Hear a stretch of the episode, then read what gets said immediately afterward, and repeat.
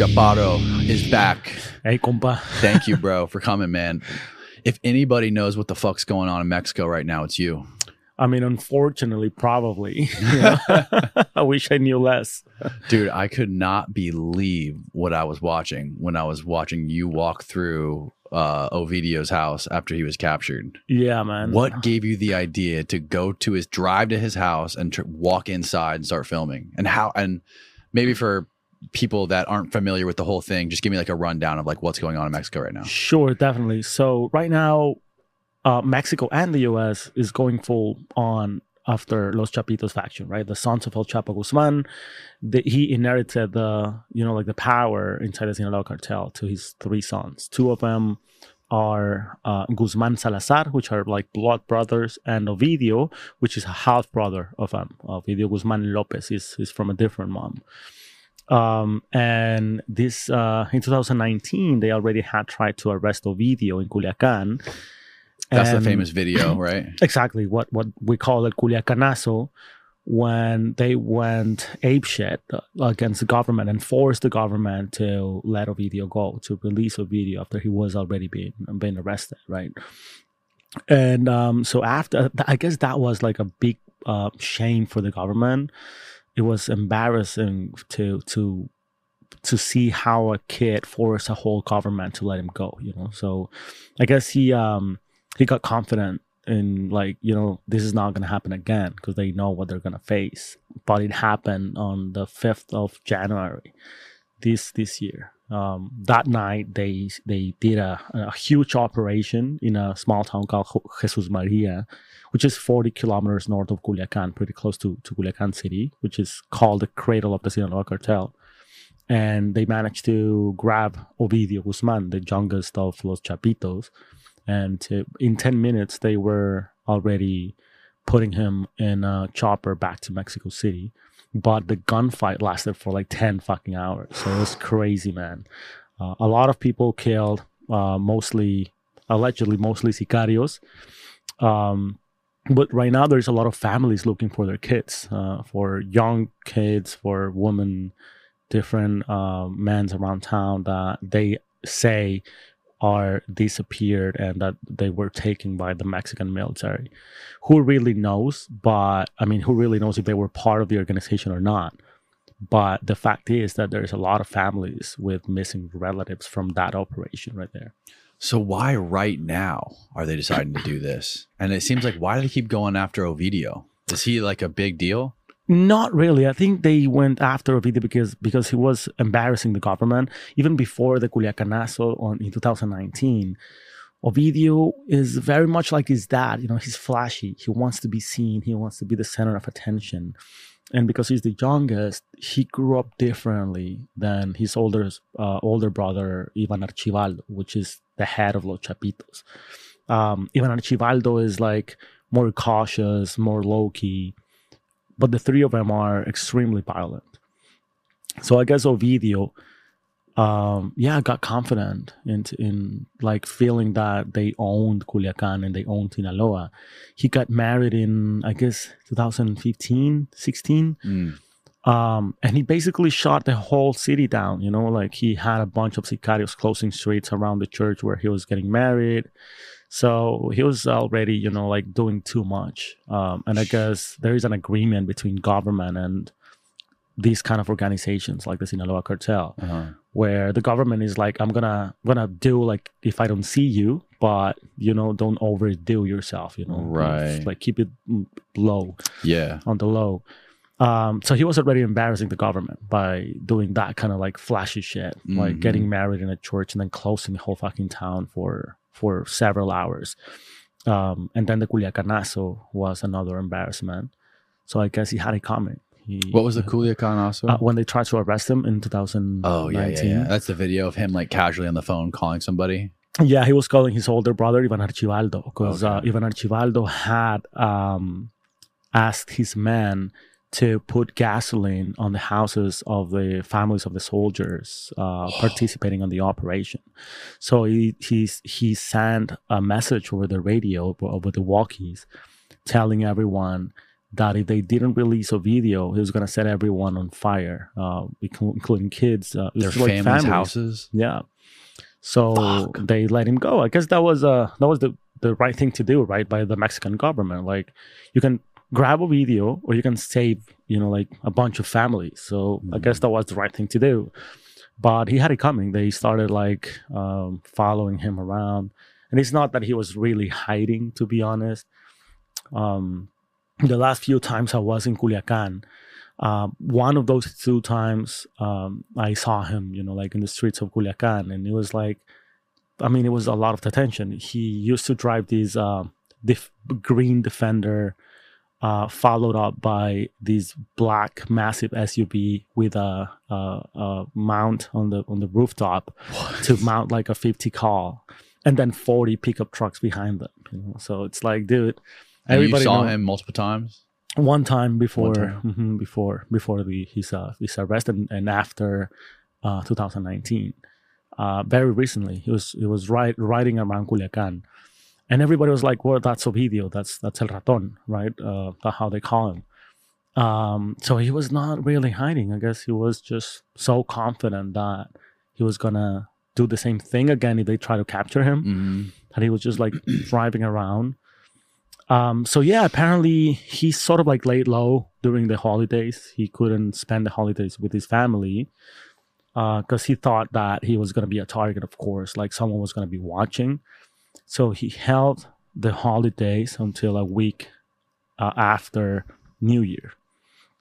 And then he called his wife, his three daughters, and his mom to his house in that rancho in Jesus Maria um, to have holidays. So the house when I was in, it was um, an absolutely mess. Like there was a lot of fucking blood, a lot of like unexploded grenades, weapons everywhere, bullet holes everywhere, uh, but also a lot of uh, decoration, like Christmas decoration. You know, like small Christmas trees, um, a full nativity scene uh, outside, full sized. You know, so I guess they, they, they had a party the night before.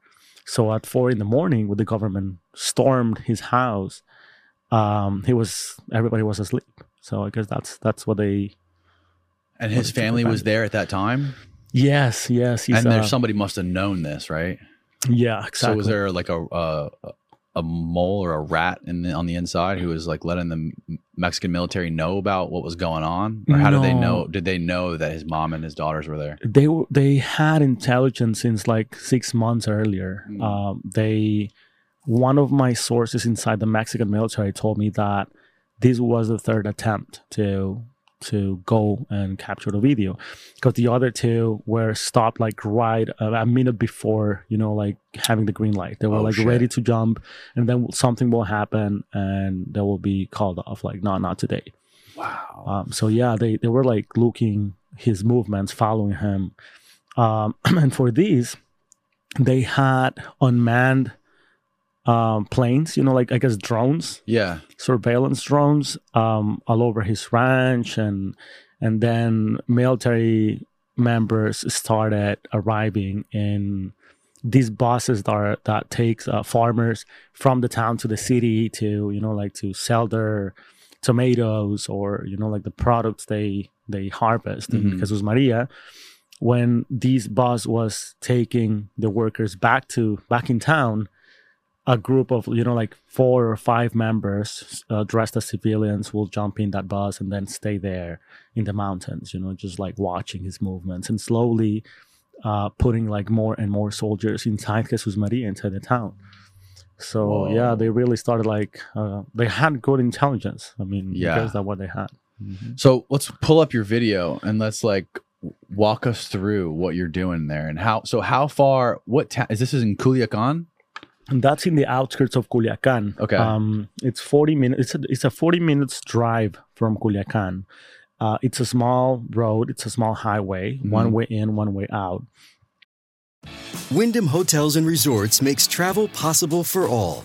Whether it's the long haulers looking for a great cup of coffee, a roomier rest for the on a whim road trippers, or a place to make summer memories with the whole family. No matter who you are, where you're going, or why, with 24 trusted brands to choose from like La Quinta, Days Inn, and Super 8, your Wyndham is waiting. Get the lowest price at wyndhamhotels.com. Restrictions apply. Visit website for more details. Look, Bumble knows you're exhausted by dating. All the must not take yourself too seriously and 6 1 since that matters. And what do I even say other than hey? well, that's why they're introducing an all new Bumble with exciting features to make compatibility easier, starting the chat better, and dating safer. They've changed, so you don't have to. Download the new Bumble now. And so the morning Ovidio was, was captured, I thought they had captured someone else, not Ovidio, right? So I kind of like disregarded a bunch of messages I was getting from my sources in Culiacan um, until I heard one of the uh, one of the walkies Why did you doubt it was him? because I didn't think that the Mexican government will go again and face an, another Culiacanazo, another, you know, like mayhem like the last time they did in 2019. Mm. I was like, they have to be smarter than that, right? They're going to capture him when he's going to try to fly out to Europe or, you Yeah. know, like to other places in Mexico. They're going to capture him in a plane arriving to Cancun or some stuff like that. Mm. Uh, but not like that, not in his own town again, you know? Right. Can you play this, Austin?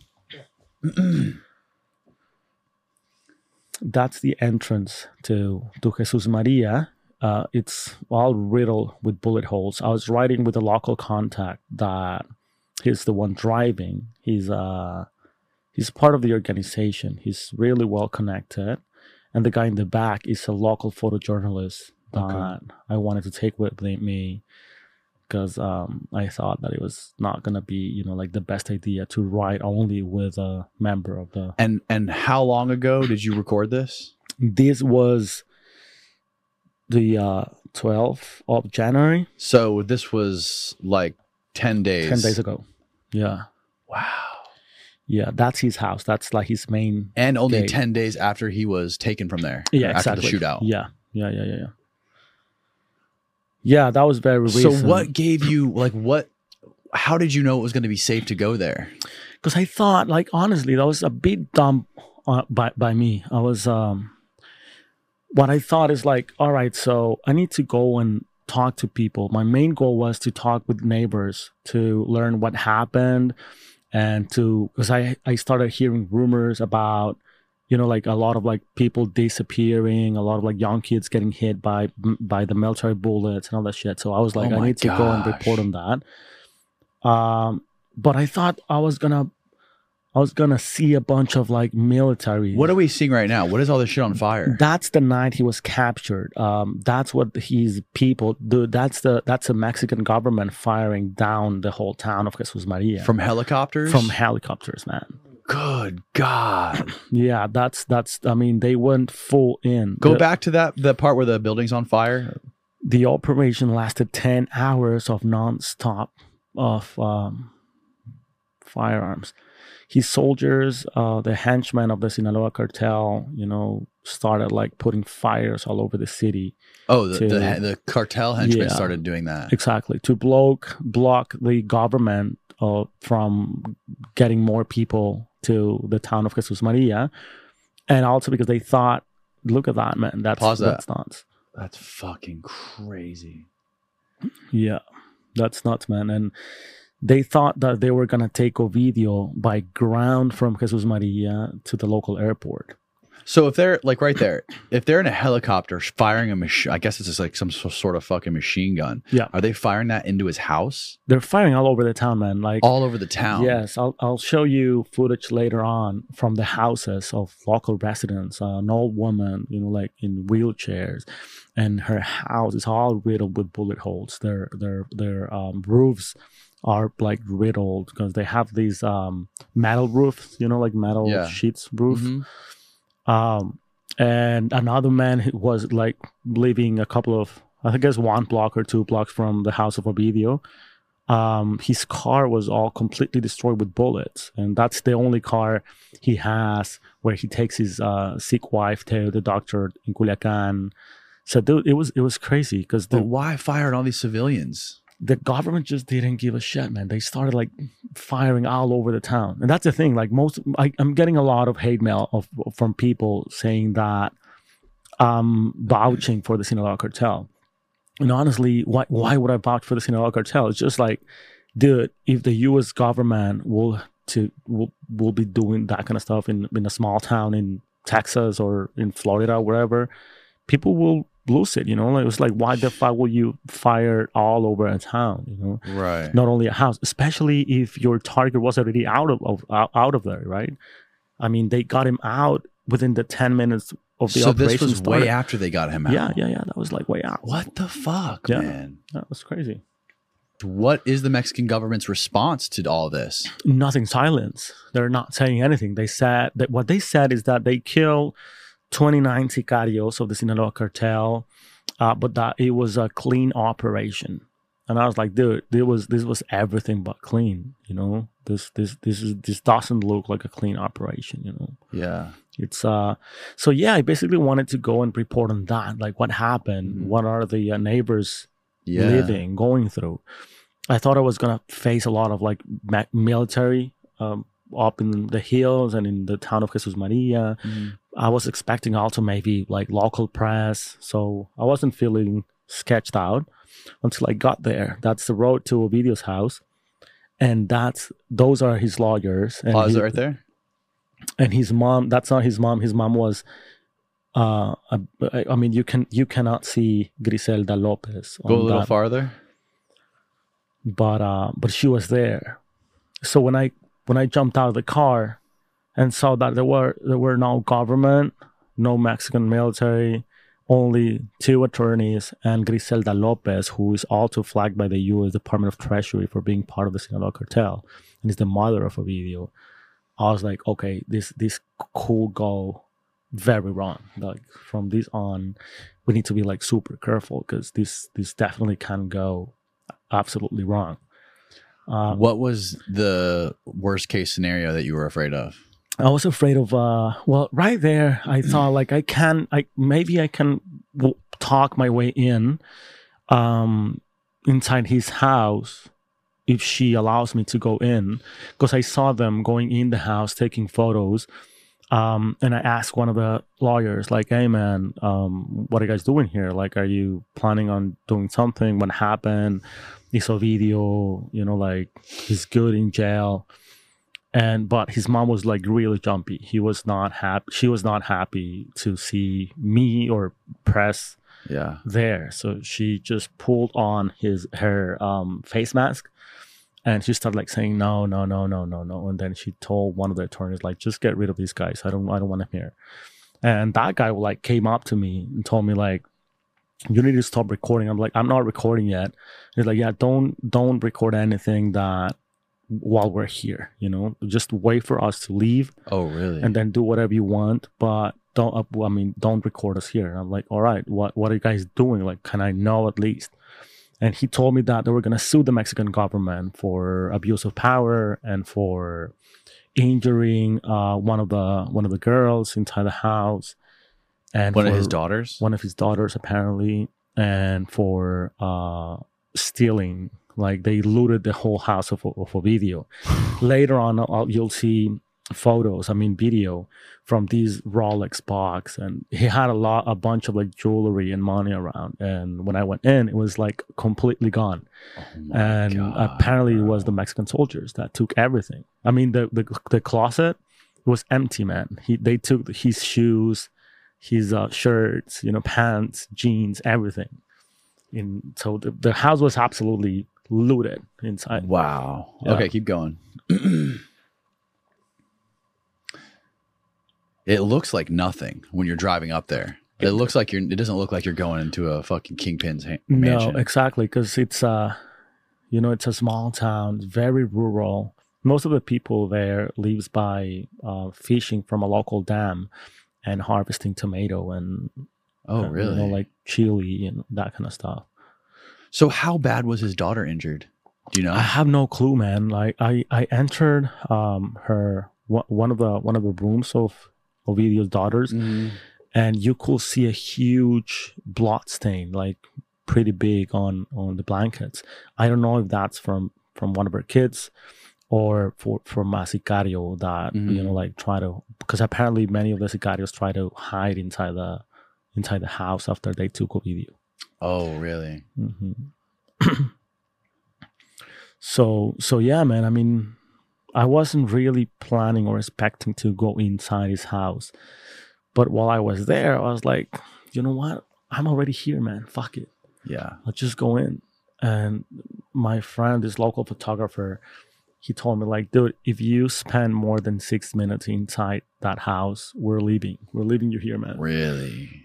And I didn't even say okay. I just literally jumped in the house from a from a hole on a fence. I was like, oh fuck it. Were the Boom. attorneys and the mom still there? No, they, They had already left. Yeah, yeah. Right behind me, that's the local photographer and another guy who works with Okay. the organization. Uh, but even he called his people and told him about like this guy wants to go inside the house and all this shit and they told him like nah just let him like, like tell him to not to not risk it you know it's not Mm. worth it um but um i don't know man I, I i had to do it i mean that sneak peek reveals a lot about no Are those all bullet holes? all those are bullet holes yes. Pause that. We, it'll go back to it, I'm sure.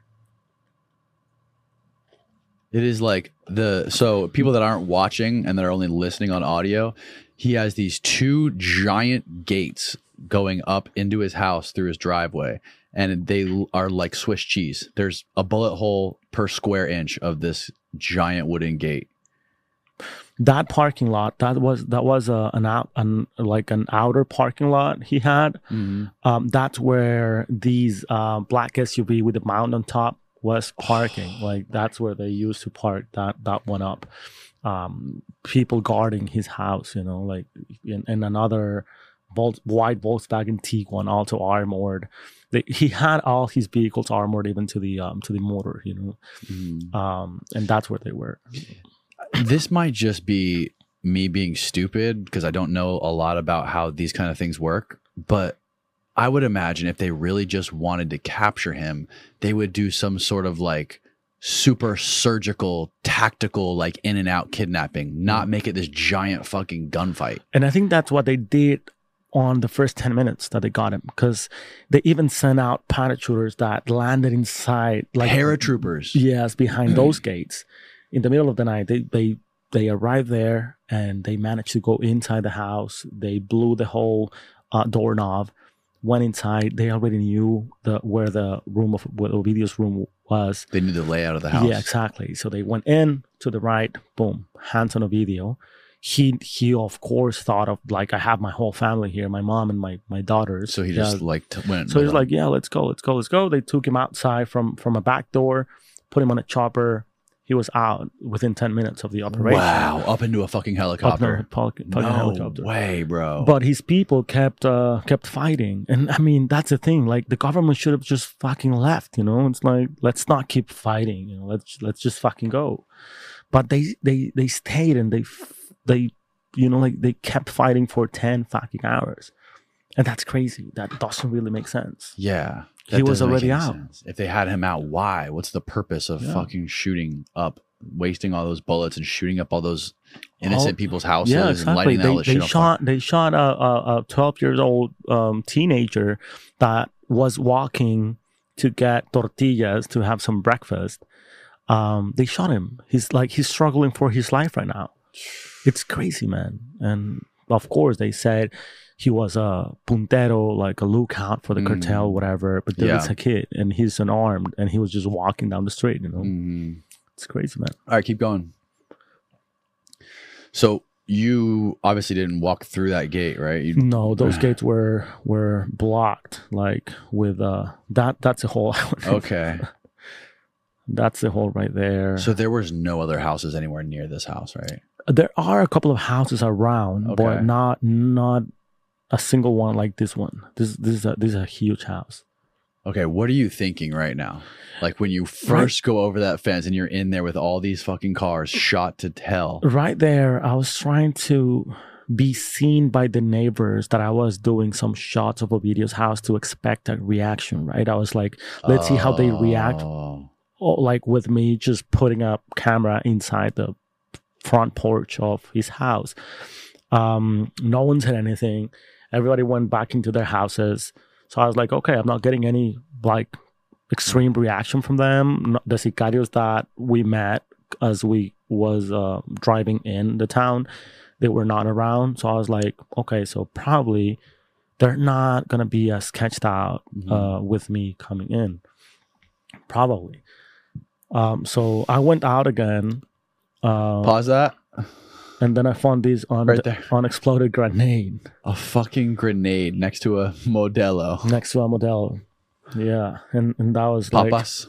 papas that's that's what they call them like the the papas right the grenades the potatoes and my my friend the the one with the uh, organization he told me be careful man because that's unexploded and i think inside the house you're gonna see many more so if you go inside uh, be careful of where you where you step you know? Watch your step because you you could like get blown up inside. So yes i mean on top of everything i had to be careful of where i was stepping you know inside the house That's so crazy. Okay, keep going, Austin. That is wild. yeah man like it was uh it was a complete Oh, just a grenade Yeah. sitting in my backyard next to a Modelo. next to a beer you know but it's crazy because there was like no government whatsoever no mexican military no police around no one it was like completely abandoned and i and then i i broke in Uh, that that's me walking inside of the the front porch And you can tell as if you turn the volume up a little bit, you can tell like by the tone of your voice that your heart rate is dude i was spiked. Uh, dude i was i was with uh like with a rush of adrenaline You got any volume, Austin? yeah i hear it No, I don't hear it. i had two cameras my my cell phone camera and a gopro No, I got nothing. Oh wait, now I got it. A little bit more. Someone had lined up What is that? those are uh, grenades Okay. and that's like the second bathroom a visiting room where ovidio's mom was staying that's uh, his daughter's And that's the blood on that comforter Yeah, right there. exactly. Holy shit.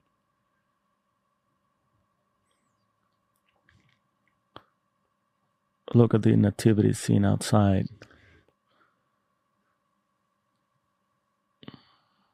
And then I'm going to uh, Ovidio's Ovidio's room. A and O, Alejandra and Ovidio. That's the name of his wife. Oh, really? So what happened to his wife and his kids and his mom? Where are they at? Look at the Rolex box. Oh my god, his closet. Go back to his His closet. His closet absolutely empty. Yeah, go ahead, play it from there. Looted. yes, absolutely. Rolex gone. Stop. Look at that. He had a bunch of like boxes uh, with with um watches, uh, jewelry, you know, like um rings. That shit. I mean, I'm pretty sure that the soldiers that took that stuff are already trying to get rid of it. You know, like trying to sell it. One of the neighbors told me that they walked. The soldiers walked out of Ovidio's house with um with a pillow bags with a pillow Yeah, pillowcase. pillowcase Yeah. packed with shit they they stole from inside. They were like they were putting that like inside the pickup trucks. That's gonna that's gonna be a huge problem for the Mexican government within the next month, man. As soon as the um, attorneys put like I guess a list of everything that is missing from his house and all that stuff. And as soon as one of those watches pops up, you know, in a market or with someone, that's gonna be a huge problem. How is that going to go? How What what is the justice system like in Mexico when you got El Chapo son's attorneys going up against the Mexican military. Like, how fair is that going to be? I think honestly they have they have good chances of Really? you know like making a case against the Mexican government. The um, attorneys for these kind of people they have unlimited resources. They have a bunch of money, have Right. a bunch of contacts. Um, they could easily put um, a judge on their payroll, you know, to on their benefit, like they just did. They they just managed to get a um, uh, in Spanish called an amparo, which is uh, like a legal figure to stop Ovidio's extradition to the U.S. Um, so like a legal resource um, to stop him from In from getting- Mexico? in Mexico. So he's probably not gonna be extradited to the U.S. at least for now. Uh, he still has an order for ex for his extradition that the U.S. government uh, requested in 2019. That one is unstoppable. You cannot have any legal resource against that one. So that one is still ongoing. But uh, but these guys were super quick to you know like to have a whole you know like legal apparatus to stop him from getting extradited immediately. Wow. How close does the Mexican government work with the U.S. government now? I know, I, I, from what I've heard, is that they had like a good relationship when Trump was the president. Yeah. But how? What is it like now? it's not good, man. Like I think the the the the um binational relationship in terms of security with the Mexican and the US government is at its worst right now. It's never been like these Really? these bad. The uh, Mexican government wants to stand to make like a point to the US saying that we are sover- a sovereign country and that we don't pledge to any foreign government and all that stuff. And uh, not long ago, the Mexican government literally rescued a military, a top, I guess the highest top ranking military in Mexico from the DEA's hands. They arrested him in LA for drug trafficking uh, as he arrived uh, in a plane uh, with his family because they were going to Disneyland. They grab him, uh, put him in jail, and the Mexican government stepped in to rescue that guy um, back to Mexico. And the Who is DA this guy? It's called Cienfuegos, Salvador Cienfuegos. He was the the uh, chief of the military for several years in in Mexico. And Okay. um, so they, the Mexican government even threatened to kick out all the DEA agents that the U.S. had in Mexico if they didn't release Cienfuegos. So that added to the tension between Mm. both governments. The Mexican government then um, issued uh, a law that requested every single agent in Mexico to report to fill uh, and file a report if they got contacted by a foreign agent. So let's say the DEA reaches out to the uh, I don't know National Guard and say like, "Hey man, we're doing this operation." By the moment they pick up the phone, they have to file a report that I was reached out by this DEA agent, blah blah blah blah, blah um, in order to have a green light or, or a red light, right? Like, no, you cannot share any information Oh, with the. DEA or whatever. So they're making it really hard for them. Yes, For us, for the U.S. exactly. Okay, keep going.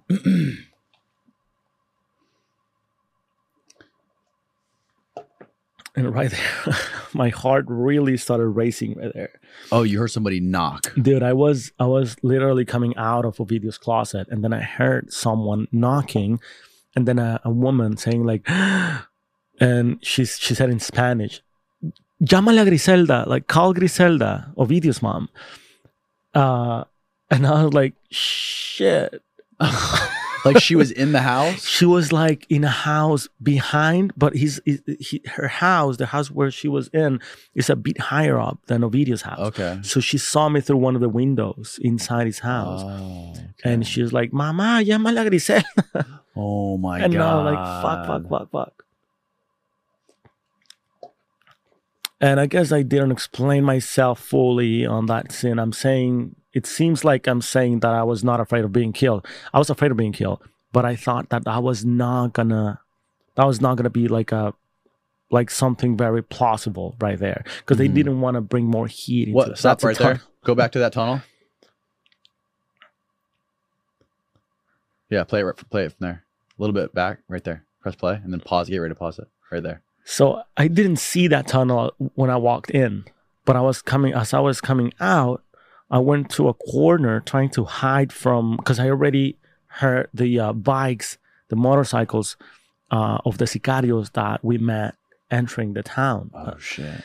So I could hear the motorcycles like circling around the house. And then my friend outside, uh, he told me like, "Hey man, like agachate, you know, like lay low."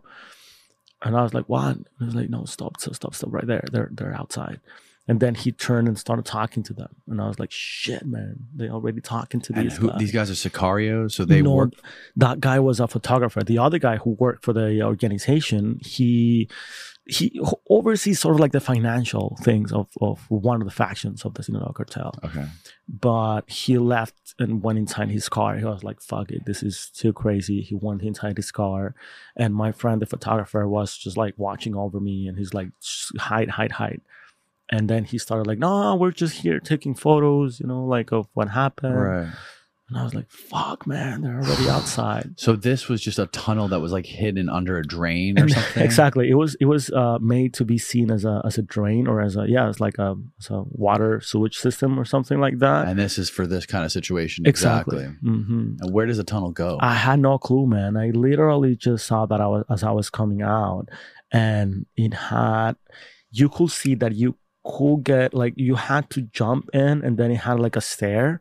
Uh-huh. like a ladder and then it went to to like it, it looked like it went like inside the house you know back back again at least on that direction right. so i don't know if that was going like under the house or you know i have Maybe no it's like a neighboring house or something. yeah very probably Wow, man. I didn't have much So, time to look eh, into. You said in the video that you weren't afraid of being killed in this moment. yeah exactly. I mean not because i wasn't afraid of being killed but because i wasn't i, I didn't think that was like a real possibility. Because i thought like these guys don't want more heat right? They mm. they are already facing a lot of like Right. government they took a video a lot of like the military members are around. And if i get killed they're gonna get a bunch more attention like probably even from the us you know um, saying like they killed a, a reporter that was US on reporter, duty. Yeah, yeah. exactly.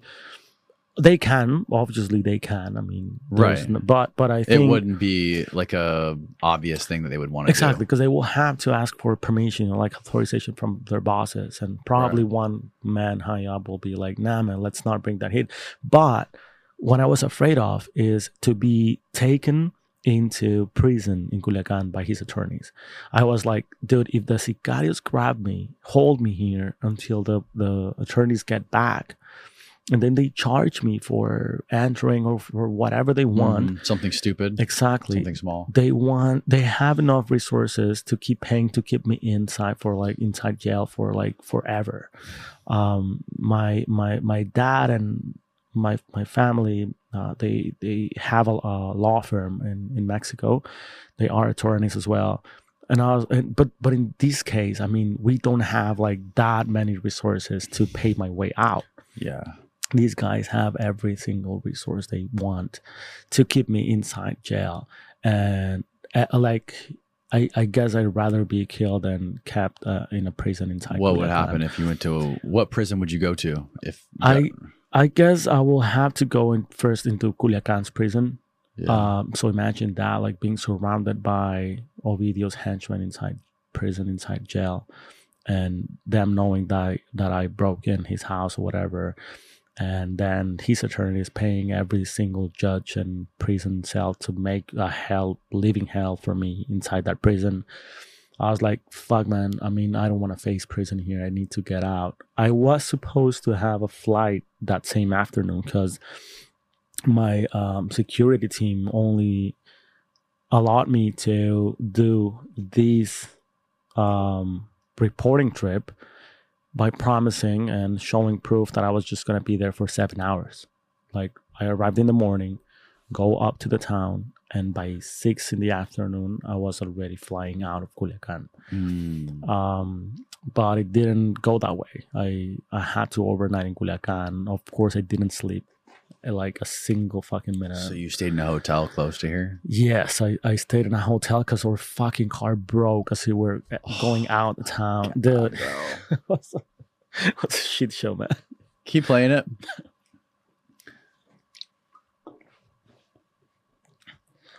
so yeah, I mean, uh, Did But- you say that they bought off judges in Mexico? yes, that's that's something that happens a lot in Mexico. That justice uh, is up for you know for the best bet. I guess if you have enough money, you you can get to a judge. Right. What do you What do you think is going to happen when they sue the Mexican government? I think they have a really good chance of not probably not getting away with anything like money or reparations, but getting Ovidio out of, of, of, prison. Mm. Like um, that's I think that's still a possibility in in in the Mexican justice system. Uh, And why did they take him to Mexico City? What is so What is special about Mexico City? That's the uh, that's where the uh, Altiplano is the uh, maximum security prison, like the I guess like the top security prison in Mexico is. Mhm. But that's the one uh, where El Chapo uh, Escaped. escaped for the, Right. the first time. You can turn the volume down. the second the second time.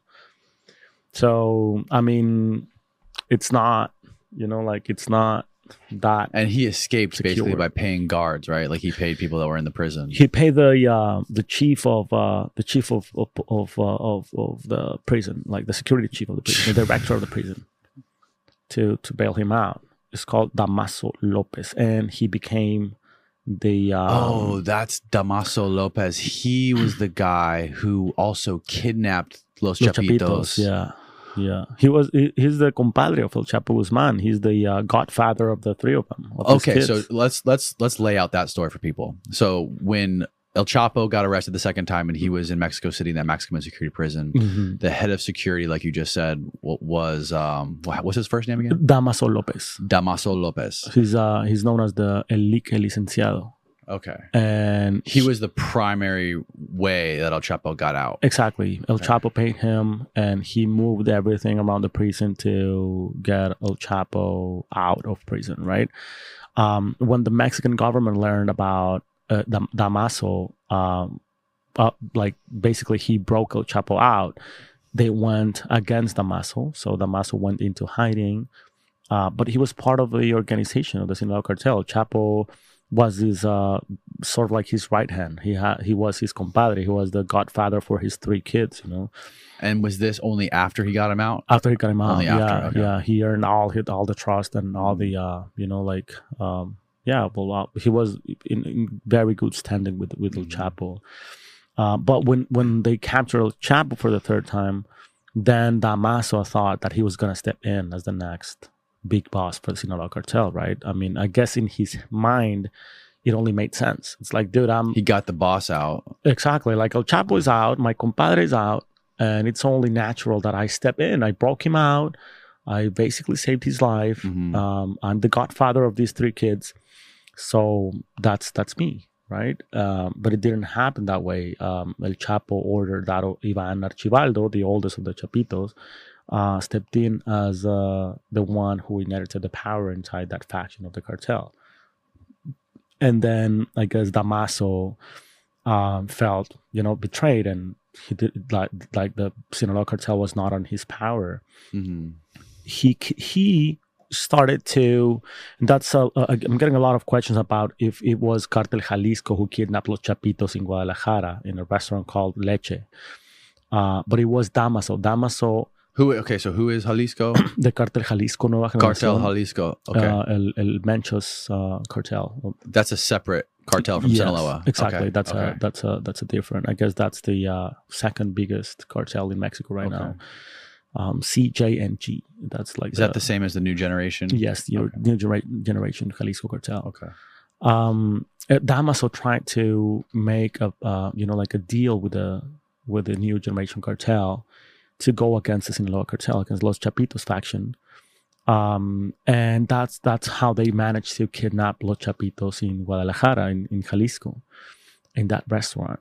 Uh, El Mayo had to step in to set Los Chapitos free to negotiate between El Mencho and Damaso to set him free. So they set him free. They go back in Culiacan. They start preparing for war.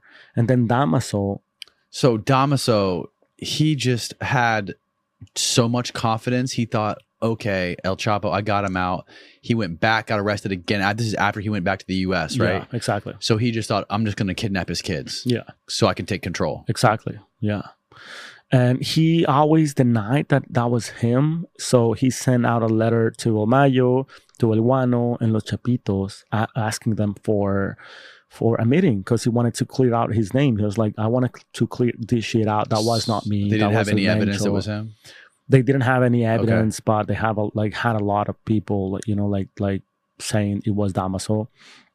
So he got every single one of them together in the, in the hills of Sinaloa, and when Meaning, like, so Damaso, he got um, El Mayo, El Mayo, El Guano, El Guano. and Los Chapitos, and El Guano, for people listening, is El Chapo's brother. El Chapo's brother. Right. Yeah, it's another faction of the Sinaloa cartel. So Wow. there's let's uh, let's lay out the factions for people that don't know. There's four main factions of the Sinaloa cartel. Yes. El Mayo's faction. Uh-huh. He's the founder, The of the cartel. yeah, El Gu- uh, Guano, which is El Chapo's brother. El Chapo's brother. Mhm. Chapitos, which is his kids. Uh huh. And, And- then Los Salazar, which is like another big player, more like regional to to Sinaloa, Sonora, probably Right. Chihuahua, Okay. but not as huge as the other factions, right? Right. Um, so when they got there, um, Damaso was nowhere to be found. He was not in that meeting, and then they started to get uh, a rain of bullets. Like it was a setup, right? Damaso had set everyone up to So El Mayo himself in person showed up there. Showed up there. El Mayo, El Guano, and Los Chap- the three of them, Los Chapitos. Uh, what kind of security do they have showing up in the hill in the hills of Sinaloa like Well, this? they they they felt pretty confident because they were like, yeah, this is our turf, right? This is our hills, and Okay. it was uh, at a common place of all of them. Um, still, they had their sicarios with them, the head of sicarios. Los Chapitos had, um, I think it was uh, El Güero Ranas back then, which uh, was the head of sicarios before El Nini. Uh, Ivan Archibaldo had this guy um, called El Panu. El which- Pano. hmm which was a former special operations uh, from the Mexican military. Okay. Um, like a, he did like similar to what Ed Calderon did. Sim- similar to that. no, I think it was more like like a, a, a special force, Oh, a special okay. task. You know, Oh, it's shit, they're, they're okay. called they're called fuerzas especiales. Uh, so he was like they're very elite groups inside the. Inside Would these be the same type of guys who kidnapped um, Ovidio? that got Ovidio. Yes, Yeah. yeah, yeah, yeah, exactly. Um, one of the chapitos got hurt. I think it was Ivan Archibaldo. Um, so they had to take him to a lo- local hospital all around. Uh, and they managed to get out, and that that's like that was enough confirmation for them that Damaso was trying to take over the Sinaloa cartel. You know, um, Damaso at the end had to well was arrested. He was extradited because he was put in a prison in Sinaloa, and he was like, of course, fearing for his life. He knew that he was going to be taken out, so they extradited him on his own request to go to the U.S. Really? Uh, yeah, and then his son. what year was this? That was, I think, 2019, Okay. 2018, something, somewhere around there. Okay.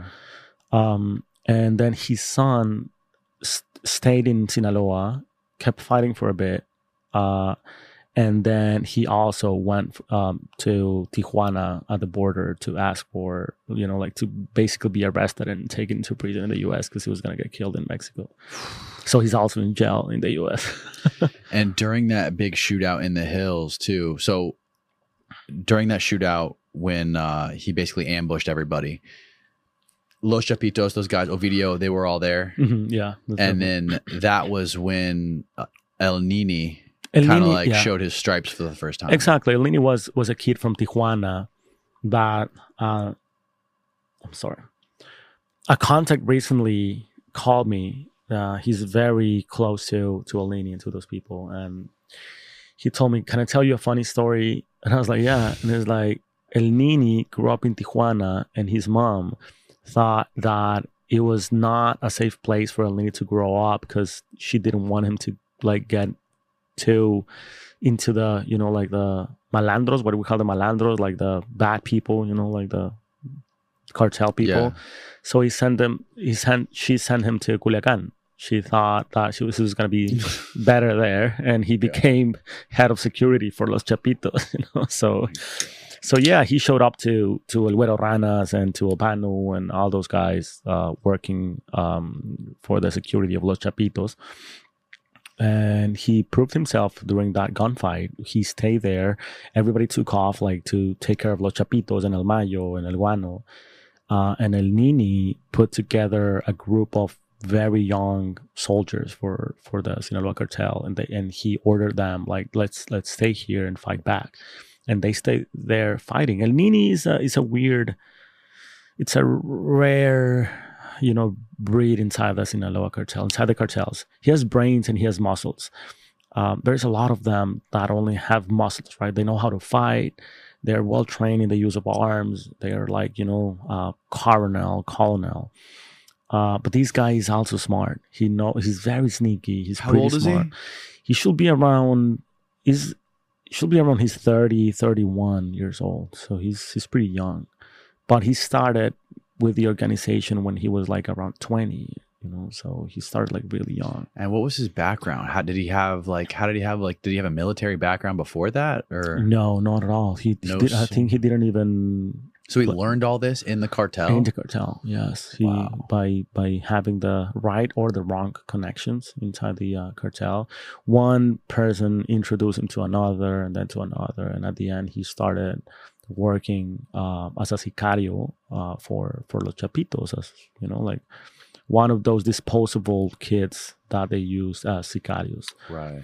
uh, but he he started like to to proving him to prove himself with the cartel and started like going up. And when they killed El Güero Ranas which was the former head of security for the Sinaloa cartel he stepped in uh, Ivan Archibaldo vouched for for El Nini to stepped in as head of security for for the Los Chapitos and up until this day he's, he's still head of security for for Los Chapitos And there was a another big attempted raid on him. So they Yeah. had planned to take out um Ovidio and then El Nini. Yes. And they also call what do they call him? They call him uh Uh, Chicken Little. Chicken Little. yes, they call him Chicken Little because he's a he's a you know like slim guy. He's uh super young. He looks even younger because he's Really? uh, really skinny. You know, like uh, white skin, and he looks like fucking Chicken Little man. So Uh, he is one of like the most wanted people in the cartel by the Mexican military. Yes, because they know they know that he's a big player in Sinaloa cartel. It's not only like this security chief for Los Chapitos. Uh, he's a he's a big player. He he's very valuable to the organization. And I guess what the Mexican government wants to do right now is to demoralize that faction, to make them feel that they're not powerful. They want to make a point, and that's why they took the lower hanging fruit of the of the faction, right? Ovidio. He was not the, the poncho of the cartel, you know. He was the youngest. He was the one that El Chapo wanted a different life for. El Chapo sent him to a private, very exclusive school in in in um, elementary school in Mexico City when when Ovidio was really young. Uh, Why did he want a different life for Ovidio? I guess he already had fucked up too many of his kids, man. Like of, Mm. like Ivan Archibaldo and Jesus Alfredo, Joaquin, that, who ended up uh, being killed in 2008 in in Culiacan. Um, so I guess he wanted something different for Ovidio for his youngest, and he sent him to school. Um, he sent him to this very private, uh, exclusive school. In. So he's kind of like the most vulnerable one in the exactly. in the cartel for them to c- take out. Exactly. So they, they they have the old guy, have El Chapo, and that's demoralizing enough for that faction. Um, now they have Ovidio, and now they want a Nini, because they want to like you know bring down the whole Chapitos faction of the Sinaloa cartel by first demoralizing them, and then when they're demoralized and like the other factions of the Sinaloa cartel see them as weak, Mhm. then they're gonna go after Ivan Archibaldo. They're gonna go after who? Ivan Archibaldo, the oldest, the oldest of the Chapitos, Oh, the one who's the okay. really head, the, Okay. the real head behind the Chapitos faction. So let's go. What what happened with the raid of El Nini's house? So that happened two days after they captured Ovidio. And pull up Austin. Pull up. I think it's your latest YouTube video. Yeah, that's the latest YouTube. if you pull video. up his latest video, he does. uh He shows some footage inside inside of El Nini's house, um, on Luis's YouTube channel. by the way, which is youtube.com. What's your what's the name of your uh it's just Luis Chaparro? At Luis Chaparro, yeah. All right, we'll make sure we link it below for everybody. That one, Yeah, that's it right there. Chapitos, yes. So yeah, basically they started these operation. Um, Pause that. they started this operation around La Hidalgo neighborhood, which is a very uh, middle class neighborhood in Culiacan. Two days after they captured Ovidio, uh, uh, some of my sources also started like sending me messages like there's something huge going on because we we're seeing a bunch of um, pickup trucks from the military but lights off. You know, like, like they're like driving around the town with their lights off, um, circling this neighborhood. And one of my other sources told me that's where El Nini's um, El Nini's mother-in-law lives. Um, so apparently, I was like, "Oh shit, they're after him." The Mexican government never said that they were after El Nini. Many local reporters said like, "No, they didn't capture anyone. They they actually killed an old man by mistake again, another casualty of the Mexican military." Um, but they didn't capture El Nini. And then I started like looking into, you know, like El Nini is or used to be huge on social. He's very flashy with his watches. He has like these Hublots, you know, like super expensive and exclusive um, versions of, of watches. He loves watches and he loves uh, his miniguns and you know like th- those kind of like Is he one of those guys that was like a TikTok, a cartel yes, TikTok exactly. kid? He's driving his Lamborghini Urus. You Oh know? yeah, he's got so he drives the uh the SUV Lambo, yes, exactly. A The- red one. a red one. hmm So he's flashy as fuck. So he doesn't Um, give a fuck. Doesn't give a fuck. He has the, enough men, enough power to go around He's with not a a like that. he's not afraid of any sort of military. Not at all, man. Because I mean, most a lot of them are on the payroll as well, so they feel safe. They Yeah. felt safe. Right.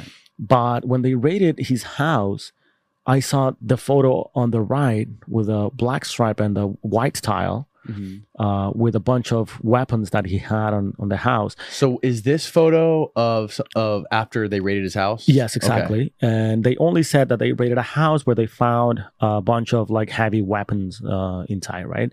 They never said it was El Nini's or, Okay. or, or his name or whatever. You keep playing it, Austin. And then I remember that tile that is very particular with that black strip. Um, that is the same from that photo of that. That's the last Closet? photo of El Nini. With the Richard Mille watch. Yes, oh my god. exactly. Look at his shoes. And, it's like a half a million dollar watch. yes, and and that's the black stripes again with the white Yup. tile. Yeah. So uh, that that for me that was enough confirmation that they were after El Nini. And then after making a couple of calls, they told me yeah they're they're after him. Hey, it's Kaley Cuoco for Priceline. Ready to go to your happy place for a happy price? Well, why didn't you say so? Just download the Priceline app right now and save up to 60% on hotels. So, whether it's Cousin Kevin's Kazoo concert in Kansas City, go Kevin, or Becky's Bachelorette Bash in Bermuda, you never have to miss a trip ever again. So, download the Priceline app today. Your savings are waiting. Go to your happy place for a happy price. Go to your happy price, Priceline. So I mean, again, like I these these video I just uploaded on YouTube, um, and I said this is the end of Los Chapitos. I'm I'm also getting a lot of like messages from I guess I don't know if they are part of the organization or just fucking alucines as, as we call them, you know, like fucking uh, wannabes. Um, but they think that I'm saying that Los Chapitos are you know like are ending and I want them to I want to see them down or arrested or whatever. What I'm saying is like this is this is a plan. This is this is the plan of the US and Mexico government to go against Los Chapitos specifically. They're not gonna go against El Mayo. They're not gonna go against El Guano. They're gonna go after Los Chapitos. You know, that's the next target for the for the for the for both of the governments. But what's the point? I guess the point is to first of all, and again, I might, I might, not have enough proof of this, but I guess if you l- look closely around El Mayo and look how he started uh, to be who he is, his first connections, the guy who introduced him to the drug trafficking business, it's uh, it's very possible that El Mayo has uh, strong ties with the CIA, with at least with someone high up in the in the operations of like foreign, you know, um, intelligence in, in Mexico. That's how Mayo has managed to keep safe and to keep you know alive. And he's seventy fucking three, and he's Yeah. uh, has diabetes, but he's still out there. I was just there. I'm posting that um, that video in a couple of weeks on my YouTube channel, where I'm hanging around with his sicarios, very young man as well, very similar With to El Mayo Elneny, Sicarios? With El Mayo Sicario, the first, his first security ring. El Mayo was not more than 10 kilometers away from where I was that night. And it's a ranch, a rancho really similar to Jesus Maria. His house is really similar. His people, so they live very, very similar. So if the Mexican government wants to go against El Mayo, they could easily get him. Easily, he's an old man. He doesn't even have enough, you know, power or energy to run uh, like a video or all that shit. He's a 73 years old diabetic man. Uh, but he's really well protected, and the people in Sinaloa really loves him. The people in Culiacan and in the, the, a lot of other places in, in Sinaloa, they love El Mayo. They feel protected. A recent survey by a Mexican institution found that more than 50% of the people living in the three major cities of Culiacan uh, feel protected by the Sinaloa cartel. That's 50% on the major cities. That's not even taking into account all the small towns like Jesus Maria and these places where El Mayo lives and all this shit. Who put out a survey like that? Uh, it was a Mexican institution to Oh, really? like to have a, to have an impression on how people felt about you know the security forces in Sinaloa, and turns out that more than fifty percent feel feel protected by the Sinaloa cartel. So they've managed to earn a lot of like social bases in Sinaloa and regular people. They said they started saying before before a video was captured, they started putting out the word that the Los Chapitos were getting too violent. They're like they're they're getting too violent, man. They're getting too powerful, and they were basically asking El Mayo to step in. They were like. El Mayo's not like that. El Mayo's gonna put an end to these guys because they're getting like too violent. El Mayo was taken out of Culiacan uh, by Los Chapitos. He was displaced by Los Chapitos. So Culiacan is owned by Los Chapitos, but El Mayo didn't want to go to war against them. So what he did is he complied with what Los Chapitos asked him for, which is paying 30% of all his operations in Culiacan.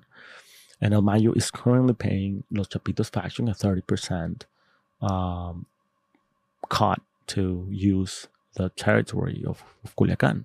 To, Didn't he help get Ovidio out in 2019 when he got caught? Yeah, I mean, there was a lot of beef as well during that operation because people started saying that El Mayo's man didn't step in to rescue Ovidio, but turns out he did. Like he did, he stepped in. Um, I guess El Mayo is cool with Los Chapitos, and Los Chapitos respect a lot El Mayo, and they they owe El Mayo for that rescue in well in Jalisco uh, from the hands of Damaso and the New Generation Cartel. Uh, but still, they they feel like they own Culiacan and that El Mayo has to pay 30% uh, as a cut to operate in that city. And El Mayo is a strong man. I mean, what he decided to do is like to pay and, com- and comply with what he was requested by Los Chapitos, but he started owning most of the border cities like Tijuana, San Luis Rio Colorado, Mexicali. He owns that strip. Um, so when Los Chapitos needs need to stash drugs on border cities or to get drugs across, he asks again for So that thirty it. He gets it back. Yeah, he So gets it's a that thirty percent. Yeah, exactly. He's a smart man, and Yeah. I don't think he is or was behind Ovidio's capture. To be honest, I don't think that's the case. Are people saying? Are some people saying yeah, that? there's a lot of people saying that. Uh, not not what I've heard from people knowledgeable, people close to El Nini, people close to Los Chapitos, people close to El Mayo Zambada.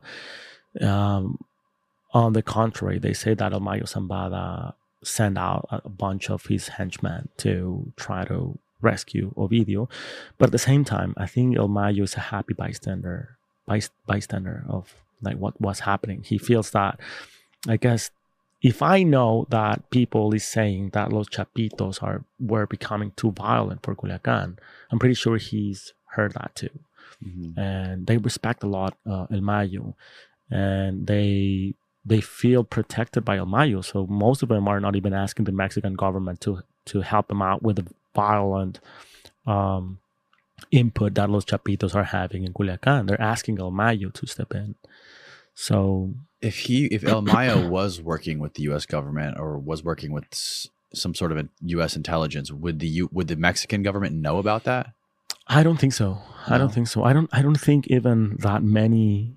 I mean, who knows? Even if El Mayo knows himself, you know that he's being used by Right. by by one of these operations. But if you look deep enough into El Mayo's background, you'll find this Cuban man that used to be a police officer for the Cuban uh, Revolution for Fidel Castro, uh, and he fled to Florida. And from Florida, he was arrested. This is the guy from the last narc, right? exactly. The guy who the CIA agent who killed is it Felix No, Rodriguez? no, no, no, no. That no, that's not Felix Rodriguez. Okay, okay, He's Uh, he used to be a police officer. Then he flew to to Miami, uh, and then he was charged with drug trafficking, and then something like there's a blackout on his history, and he pops up again in, in Cuba doing some shady shit, and then in Nicaragua and Colombia, and then he pops up in LA Like way back during d- during Fidel Castro's revolution. really And then he pops up in LA where he meets Modesta Zambada, El Mayo's older sister. And he get he falls in love, falls in love with her. They move to Culiacan, and then he starts pulling the whole Zambadas into the business he owns. He's like, dude, have this multi-million business of selling and trafficking weed to the US. I have all the clients. Probably he said, I have all the green light from the US government but this is this is what you need to do and it's uh it's known that he was an operator for the CIA he was uh he was operating for and the CIA he was the one that got El Mayo um, into this Mayo business. into this business. Through through El Mayo's sister um uh um oh shit I just uh can't remember her name I just said her name but I completely forgot her name Is this dude still alive? yes he's 73 What what's his name I don't know that that guy The CIA guy who got El no, Mayo no, uh, it. he he's a shadow man. There's like one photo of him, and you have to Oh really look deep into to find his name. He's uh can't remember his name, but I'm putting out uh, a short documentary on that uh, in two weeks on my YouTube channel. Um, so yeah, if you want to watch that, I I have a photo of him and his whole history, how he moved around, and how he got uh, Modesta Zambada Uh-huh. uh, in love with him, and he brought he's he was like the That dad for Mayo. is wild. I had no idea about that. It's crazy, man. Yeah, there's a lot of shit going on that we don't really know. You you really need to go in like that fucking rabbit hole, Yeah. and still, I'm I'm, I'm still I, I can be wrong, right? I mean, I can be wrong. That's that's a reality. I mean, I'm not saying I'm right and I have the truth, Mhm. but that's that's factual. That guy existed. That guy was married to Omayo's sister. That guy was an operator for the CIA. So that makes everyone very suspicious about El Mayo, right? Why he hasn't been captured and Did you say his name already? Did I miss that? Uh, no, I can't, You can't remember his name. I can't remember his name, but Okay. but I'm just gonna Do some research. If you can find him. Um, no, that's Kiki Camarena. That's the guy who was killed in the safe house. Yeah, I No, so so I've brought up Felix Rodriguez many times in this podcast, even with like I had a, a, a former CIA guy on here, and I was telling him the story, and he was like, "There's no fucking way," and I was like, I looked him up, and we pulled we pulled him up, and then we saw that he was involved in like the Bay of Pigs. yeah, Like, dude. Not a I lot mean, of people know about that story either. exactly. That's that's the thing. I mean, people really think that the CIA foreign operations are not not real.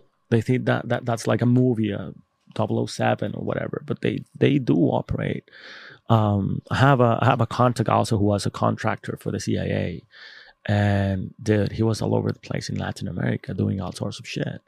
And what they do is like they they basically destabil- they stabilized. I had the same fucking problem saying that same word on the last time I was here. what what word? Destabilize. Destabilize. Destabilize. Destabilize. Destabilize. Yeah. Dude, I had the same problem saying that word.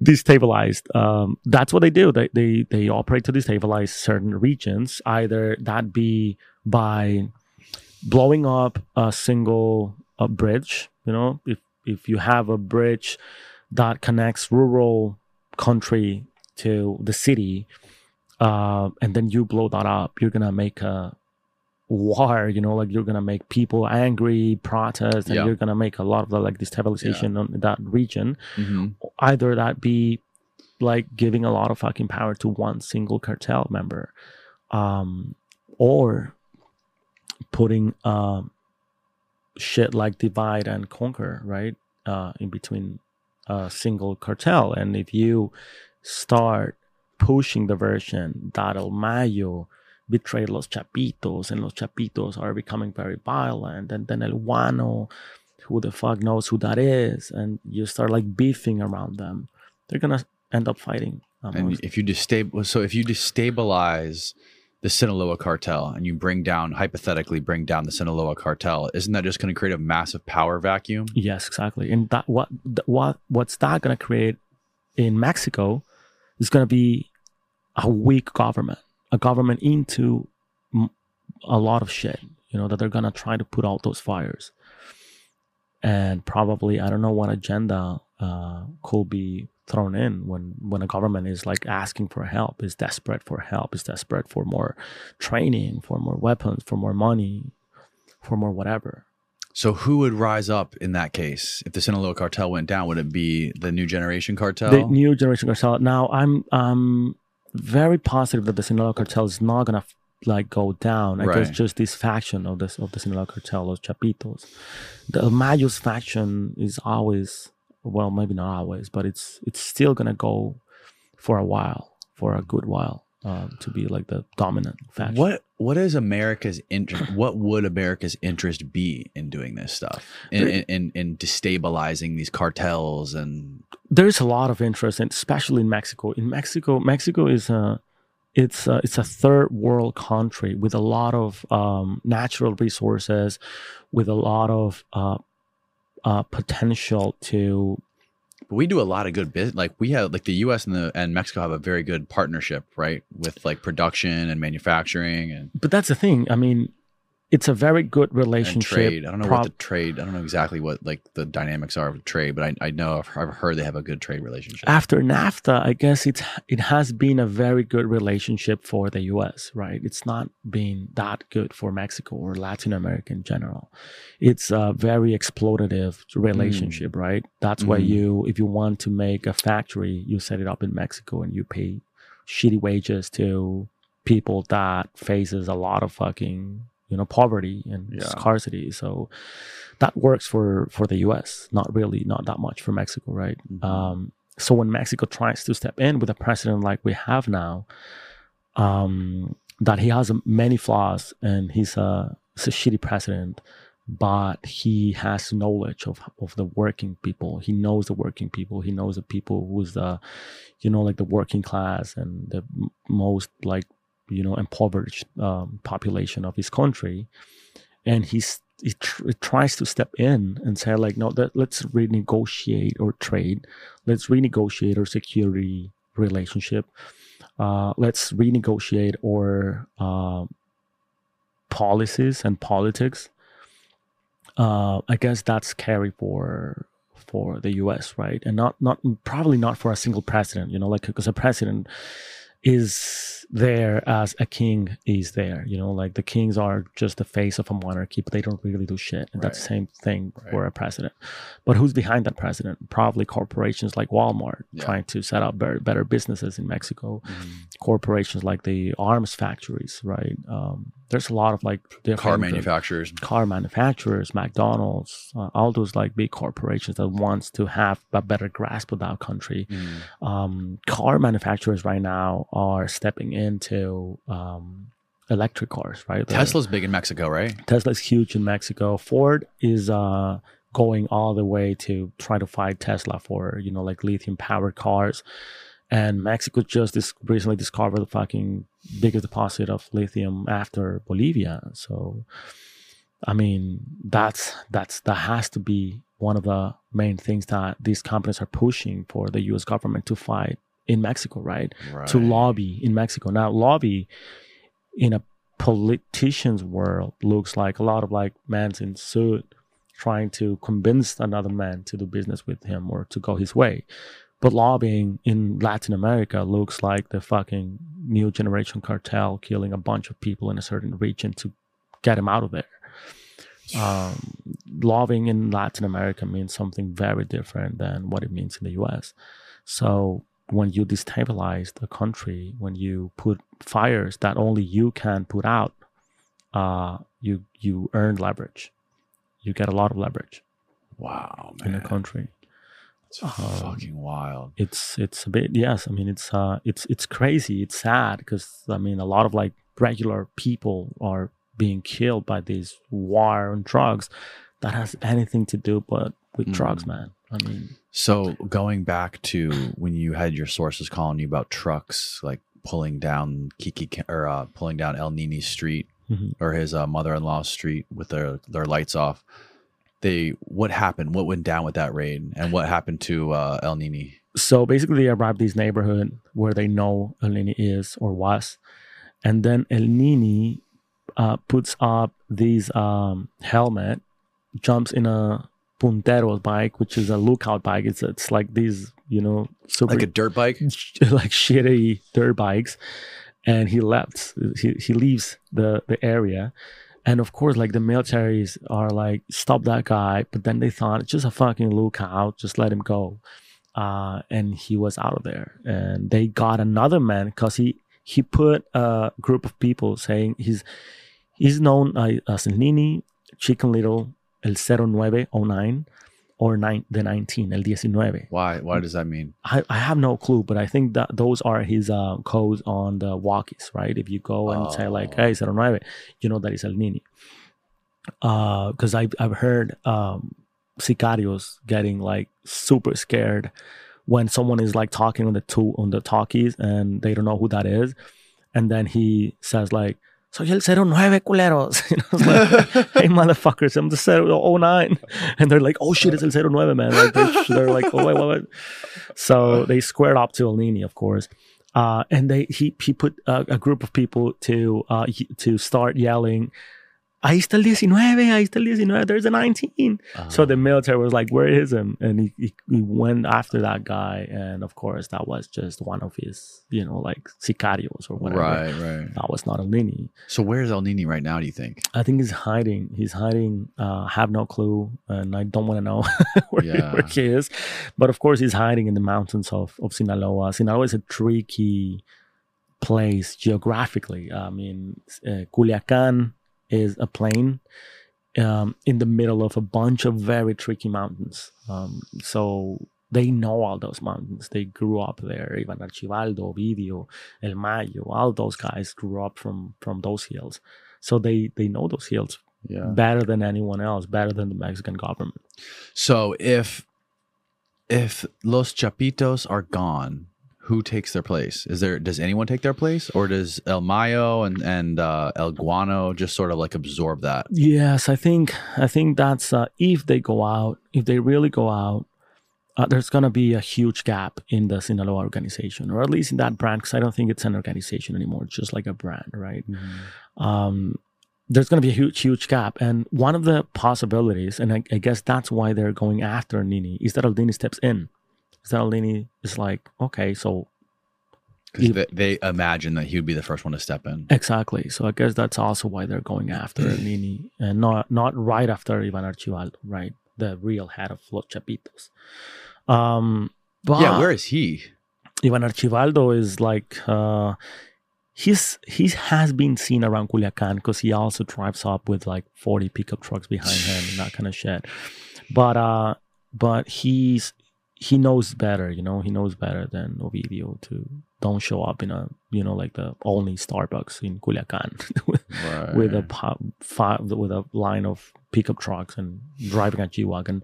Right. He's more low key, and uh, he's definitely more violent. He's definitely more in control of the of the Sinaloa cartel Chapitos faction. Mhm. Um, I was recently inside the uh, weed manufacturing uh, operation they have in Culiacan, because after the U.S. legalized, legalized weed in most states, they lost a lot of money. That that's where they went all the way to to um, uh, methamphetamine and and fentanyl, right, to make up for those losses. I heard that they were actually like using when the U.S. legalized weed that they the the cartel started because these dispensaries they're only allowed to take cash. So now Yeah. they keep all this cash in a vault in the Federal Reserve. They have these big armored trucks that take it. So the cartel have been using that to launder their money. Yes, they use that to launder money, but they use that, that also to it's um it's a trial and error phase, right? They're, they're they're trying to they're taking a lot of um a lot of intel on how California and Colorado is is, is, is making it, right? Mhm. So they grab a bunch of kids from Sinaloa that were living in California or living in Colorado that they love weed and they know how to grow that, and they set up a bunch of like a, a huge setup to to start growing better quality uh, weed. Um, I went in greenhouses, state of the art. They play music 24 7 to their plants. You know, they played like Really? from four in the morning till six, it's opera and then soft rock and then hip hop. And, you know, it's crazy, man. Um, and then they have these huge uh, manufacturing places where they do the pre rolls and they do like these uh, Mm. edibles and other shit. They, they, so allow- the cartel is copying this shit. Exactly. Yeah, they they they have like really cool brands that I cannot say the name of the brands because that's what got me into a lot of fucking heat with with those guys because they allowed me in, they showed me everything. They even Because their brands are being sold in the U.S. That's why you can't say the name. of them? no, because Okay. apparently, I mean, apparently I was not allowed to to say their brands. They showed me everything, but I I think they forgot to tell me not to, you know, like public, uh, to publish their their brands. And I fucked up, and I did a story for Business Insider where I put one or two of their brands or their be- best brands in the Oh. story. So they came at me really hard. They started like calling me and threatening me and asked me to not ever put a a foot again in, in Sinaloa. And here I go again. Like I went to fucking Ovidio's house. Fuck me, right? So yes, yes, I'm getting a lot of heat from for for for, for that document. And I mean, and that was only one story with Business Insider. I have a full fucking documentary dropping soon on my YouTube channel from inside those places. They were pretty cool. They were not intimidating a lot at all. They Mm. they even let me press, you know, like wax on one of their machines, and Really? I got like super stoned in one of their manufacturers. uh, so if if they're doing all the shit that the dispensaries are doing, like as far as like the pre rolls and all that Yeah. stuff, who is that going to? to Los Chapitos. That's uh, all of that money was was put in by Los Chapitos, and all their everything they're selling is going back to Los Chapitos. It's only allowing these guys to play with weed, right? Because they want to play with weed, they want to grow their own weed, they want to be Rafael Caro Quintero all over again, one of the founders of the Sinaloa cartel, um, that who was in love and he who invented La Sin Semilla, right? The these Mexican break weed with with with, with no stem stems on it it's called Sin Semilla. Oh, okay. Uh, that was like super popular back in the 70s. And who in the U.S. is buying the, these things? This this type of weed? That's not for export. They're they're making a business. Oh, it's not even Mexico. exported. Mm-mm. That's only for Mexican market because they're trying. Like tourist markets? Exactly, tourists or shit. local people. There's a there's a huge weed market in Mexico because a lot of what what started happening is that a lot of people started trafficking weed uh, the other way around. They went to L.A. or San Diego and then they packed the whole trunk of a car with high quality weed and drove all the way back to Mexico City and sell that shit like crazy high prices.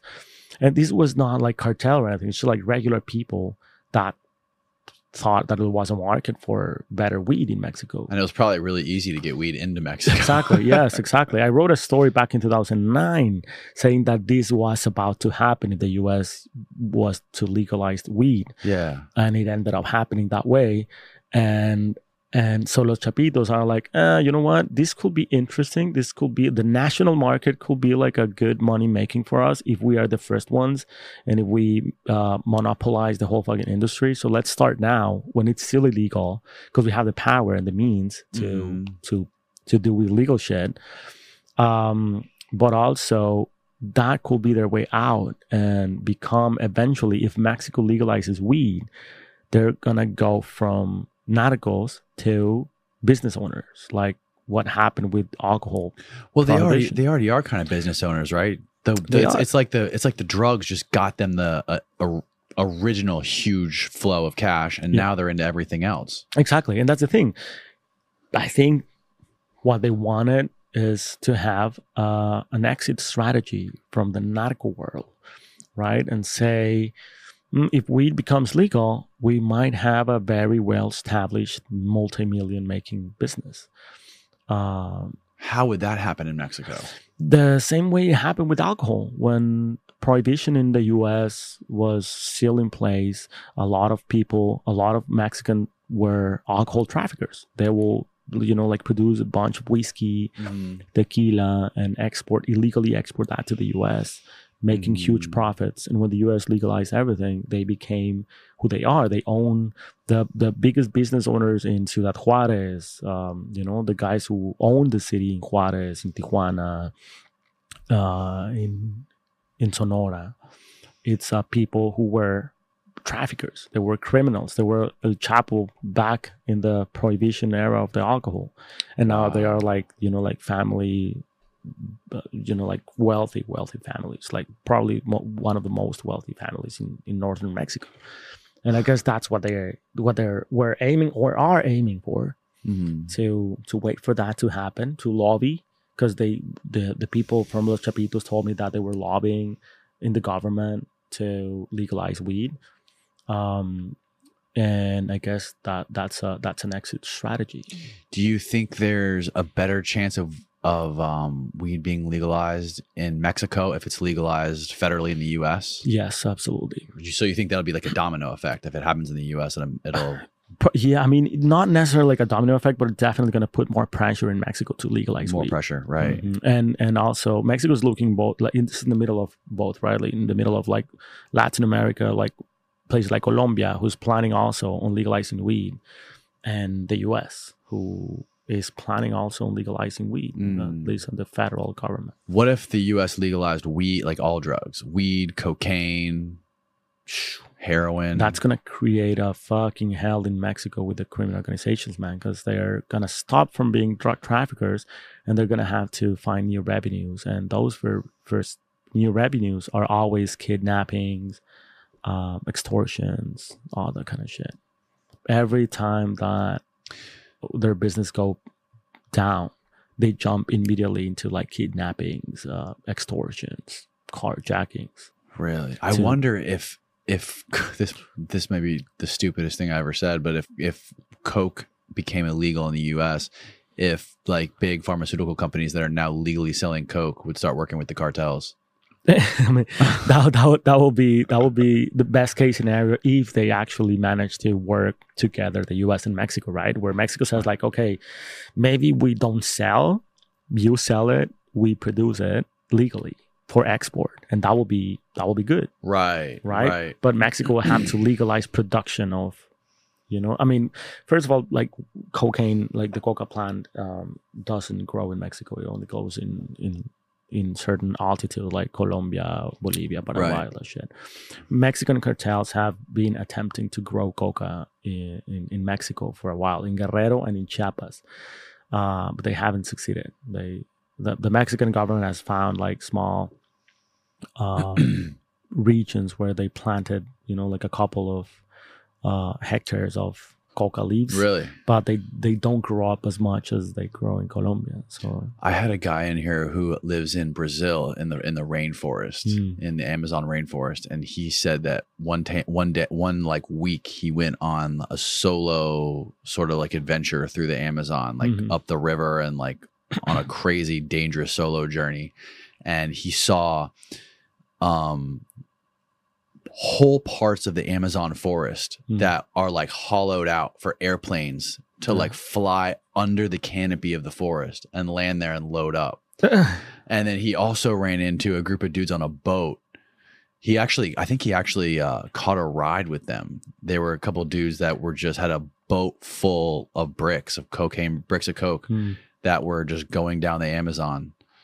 And I guess just transporting it. But I guess there's a lot of little pop up Yes. factories in the Amazon that are manufacturing coke. There- And are those Sinaloa? Are those like Mexican cartels? uh, th- those uh, probably are uh, providers, right, for the Mexican cartels. okay. Um, now, the biggest factory in Latin America for cocaine production is a national park in Bolivia.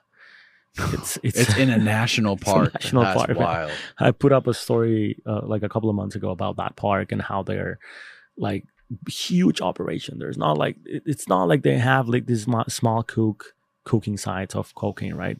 It's huge operations, like Mm-hmm. Really? massive fucking operations, because it's a massive national park. Did you go there? I didn't, but Okay. I, I got photos from the uh, from the Bolivian police that raided that place, and dude, it looks. See if you can find pictures. Austin. I think I, I think I have them somewhere on my Instagram account, at least one of them. But if you Google, let me tell you what the name of the of the of the national park because it's it's fucking crazy, man. It's uh, and it's crazy that that's the biggest factory right now. That's the that's the place where most of the cocaine is being. And the government there, they obviously They can't, you know, like they can't have their hands on everything at the same time. It's Right. just so huge. yeah. So so what is this that we're that we're seeing? That's uh that's a photo from from one of the national parks Okay. being raided after finding a massive uh, cocaine lab, and that that is happening almost on a weekly basis. That they're finding a new kitchen in that same place. So they're they're cooking a lot of cocaine in that park, in the national park in Bolivia. That's kind of like all news to Bolivians because Yeah. they keep finding labs in that same park, like almost on a weekly basis. Yeah. So w- I'm interested. What is it like being being you reporting on this shit every week, finding all these new stories, dealing with all these sources in the different cartels, and reporting to all these different news sites? Like that's got to be like it's got to make it hard to sleep at night when you're dealing with all these fucking violent people. sort of man i mean i've been doing this for 15 years now so at the beginning i guess more at the beginning i was still having like adrenaline rushes all day and like getting like you know hard nights trying to sleep and that kind of stuff but you sort of like get used to it you know like to me right now it's not that it is only a job but I have a mechanism right now. You know, I have different cell phones for starters. Um, like that cell phone you Yeah, I you, messaged you today on messaged WhatsApp. me now. I I give that phone only like to very specific people, right? Because I know that that's my personal phone, and I I'm, I'm gonna answer every call or message I get from from on that phone because only very specific people has that phone and i always ask the people who has that phone not to share it with anyone i was like don't share this with anyone and as soon as i find that, I haven't shared it. I promise. thanks a lot and as soon as i found that uh, that um that my phone has been shared with somebody you know like if they told me hey i'm this or that and i don't know like danny shared his your phone with me yeah. uh, i need to change my phone back again because I, i start losing track of things Mhm. I'm doing a hundred things at the same time. So I need not to worry about my saf- safety on my cell phone or at my home. Like right. my house, uh, I mean, I guess less than four people knows where I live. You know, I'm, I'm very cautious about my address and Yeah. where I live. And, And you're no stuff. longer living in Mexico at all, right? You're I'm not. Yes, you're in El exactly. Paso. I'm in El. Paso. Not yes. that that would make you any safer, would it? No, I mean to be honest, I mean I could very well be in Japan and still be out of hand reach from from these people, right? I mean, if they really want to put money and resources into like getting me, they they will. You know, Right. it's. I think it's not. I'm not that big of a fish for them or a threat or something like that. And I get hate from both sides, right? Because I mean, a lot of people say uh, or send me messages on social saying that I work for the Sinaloa cartel. And of course you're in the payroll. That's the only way uh, they will give you access. And I, I, I get that. It's really it's really complicated to understand that a guy like me could just walk inside Right. Ovidio's house. That was at my own risk, taking a lot of fucking risk Yeah. into doing that. For some, are it's very unbelievable, right? It's like no, there's no fucking way. I mean, if there was another way, I would have said it, right? It will be even better and easier for me. And maybe I will have had more time inside his Mhm. house if I had the permission of someone of the organization, yeah. you know, like touring me the house. That would be fucking cool. That would be even better than just being inside for six minutes, all like scared and out.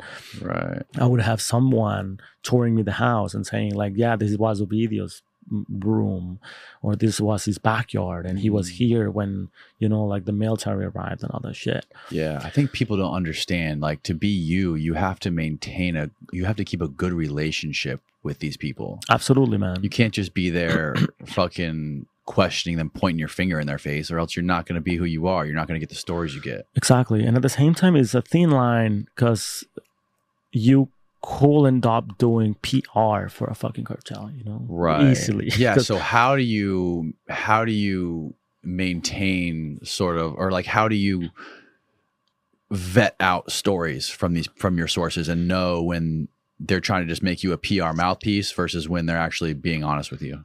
I just recently burned a bridge from one of my sources in Sinaloa for the weed story. And I'm, I'm hurt by that because he was a is a good source and he's a good man. Uh, but that's what happened when when I mean that guy told me something that is very true, and that, uh, that when he told me that, I was very hurt by what by, by, by his words because he told me, "I understand that you are more a journalist than anything else."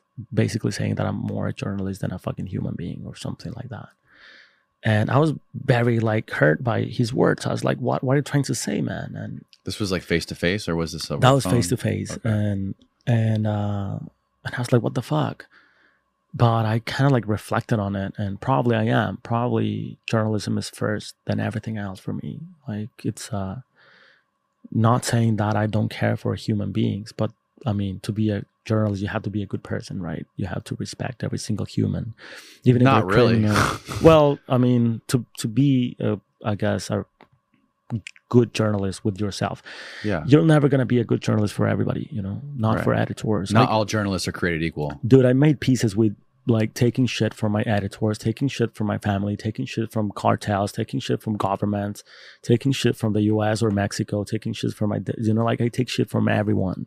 And at one point I was like, no, no, no, man, like I wanna like be cool with everyone. It's like, dude, you can't. I mean, I'm gonna make peace with that and be in peace with myself and the kind of journalist I am and just keep fucking walking my my way, you know, doing what I feel that I need to do. Like walking inside Ovidio's house at that moment, I was like, I don't know if this is on the ethics books of journalism or not, but to me, it is fucking important to go in. And this might be my last chance to have a sneak on how Ovidio was, or someone like Ovidio was living and what happened in, inside his place.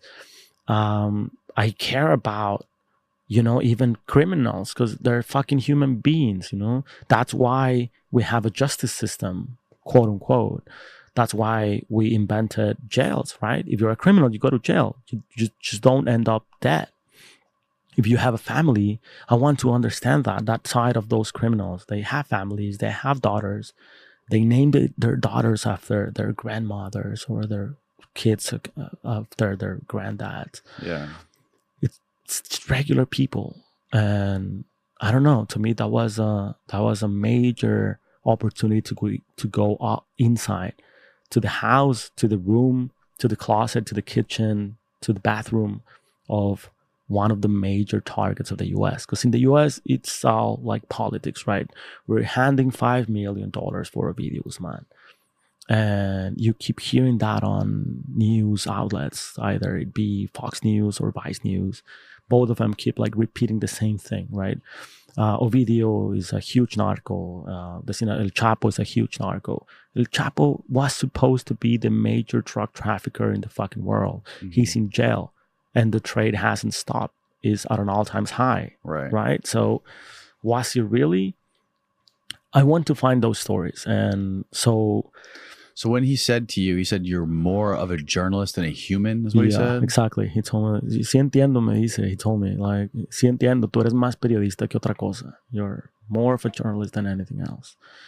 He, of course, it, it hurt because I was like, and he said this because of the weed story when you outed his brand. yeah, because I, I had to, I had to burn that bridge for So- journalism because So that was a decision that you consciously made. You you basically had two options. It wasn't something that was like a mistake or something you overlooked. It was you know, you consciously decided I got to sell this guy out. Uh, yes, I mean not sell him out, but the thing is, I, I'm pretty. I, I guess that's what makes me respectful with these people, with these kind of people, with cartels. I never, I never ever say something that I'm not gonna do or that I'm gonna do if I'm if I'm planning on doing something different. Right. You tell So, the truth. That's how you maintain your A relationships. hundred percent. I'm Yeah. always, always telling the truth. Mhm. If I tell them your face is not gonna show, I, I'm gonna make sure their face is never gonna fucking show. Mhm.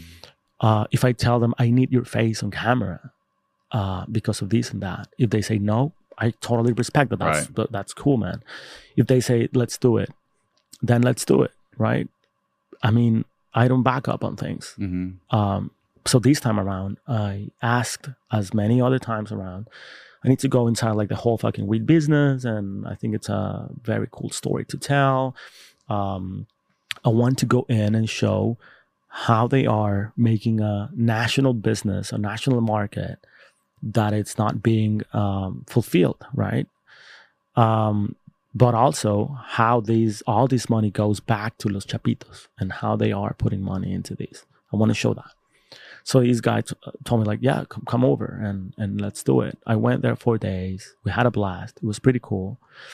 But after I came back home, he called me and said like, dude, uh, you, I mean, just don't write anything about Los Chapitos linked to this story. And I was like, how come? What happened? And I sort of like felt that something was not right when I was reporting. Because every time I would ask something, I would ask like, so this is an operation, this is an expensive expensive operation. Um, I guess this is coming from the pockets of either Ovidio or Ivan Archibaldo. And then when the, the guy in front of the camera will answer and say like, sí, sí, this, this is coming from los, los menores, the chapitos, this guy will step in all nervous and like, "Eh, no, no, pero, pero this is a different thing, you know, like, I mean, yes, yes, but it's a, it's a, it's a national market. It's, you know, like trying to, I don't know, like trying to stop me from asking or saying the name of Los Chapitos. Mhm. And I felt weird, but he never said anything about anything. Later, I I learned or I figured that he didn't really disclose what I was gonna do to the, the people he was introducing me to, right? That I was gonna write about Los Chapitos and about their multi-million business on weed in Culiacan in Mexico. Right. But that was not on me Mhm. that wasn't him. I was I was very honest and very clear about what my intentions were, and I was making the right questions all through my reporting. Right. And then after I back home, he asked me not to put or link Los Chapitos to the weed business industry. So I had had had that that, that was not a story. That was half a story. And I told him, dude, if I do that, um, that's gonna be fucking PR for the Sinaloa cartel, man. Showing just how good of a weed you guys are doing, like are making or growing in Mhm. Sinaloa, right? That's fucking PR. That's not journalism. Uh, and I, I, I didn't say that since the beginning. I told you what I wanted and what I wanted to do. Mhm. Uh, he told me, "Yeah, man, but I, I don't know. Things change." Uh, and I was like, "What changed?" He's like, "I mean, there's getting, they're getting like super sketched out about the weed business," and and I was like, I didn't feel anything like that. Like nobody, no, no one was really sketchy. We even like smoked a couple of fucking blunts and Yeah. you know have beers and everything. And he was like yeah but you can't you can't put that out. Um i was like dude sorry. I know that you might get in trouble. I know that you're not going to get killed because you're valuable for them. And they're your friends. And they love you and they respect you. You're not going to get killed. I know that for a fact i'm going to put out my story man i signed up for that and you probably you were not clear or honest completely honest with those guys but I mean, Mhm. I have to. Uh, This is this is what I signed up for, right? Um, and I published the story, and he went. He got pretty angry at me. Um, a lot of his people also started like threatening me and telling me that I should not be saying the name of Los Chapitos and all that shit. At the end, it, nothing happened, right? Mhm. Everybody knows that Los Chapitos control that fucking weed industry. Yeah. I'm not the first one, you know, calling them out. I think it was a matter of him not being completely honest with the people he introduced me to. Um, so that was it, man. And and I'm still having second thoughts at putting out the documentary. Of course, I caught everybody's faces from it, uh, all Mhm. all their brands. um, showing on the documentary. I cut that all that off. Um, but I that's I mean It's got to be a difficult line to dance. it's hard. That's that's kind of like the things that keeps me awake at night. You know, like Yeah. Am I doing the right thing? I'm not doing it for fucking likes. I'm not doing it for fucking views. I'm not doing it for that. I'm doing it for the story, for my own path as a journalist to explain things, to know and learn things. And that's why I want to be very honest every time I go out there because I don't want to have to face this kind of bullshit. When someone calls me and says like, "No, you can't publish that," Yeah. I want to make sure that since the beginning, my they want to have their cake and they want to eat it too. They want to they want to have the attention. They want to bring you in, but they want it to be just their way. You- Exactly. You can't have it that way. Not long ago, the um, attorney for one of El Mayo Zambada's son called me as well on my other cell phone. He gave me a call because I published a story saying that El Mayito Flaco, uh, one of the El Mayo's sons who was arrested in the US for cocaine trafficking and who was recently um, released. I said I, I published this story about him going to Sonora to places like Caborca in Sonora to still make business for the for the cartel um, on behalf of El Mayo Zambada. And his attorney called me. He's a U.S. based attorney, and he called me and he told me that that was not true. That his client wasn't even allowed to go into Mexico at all.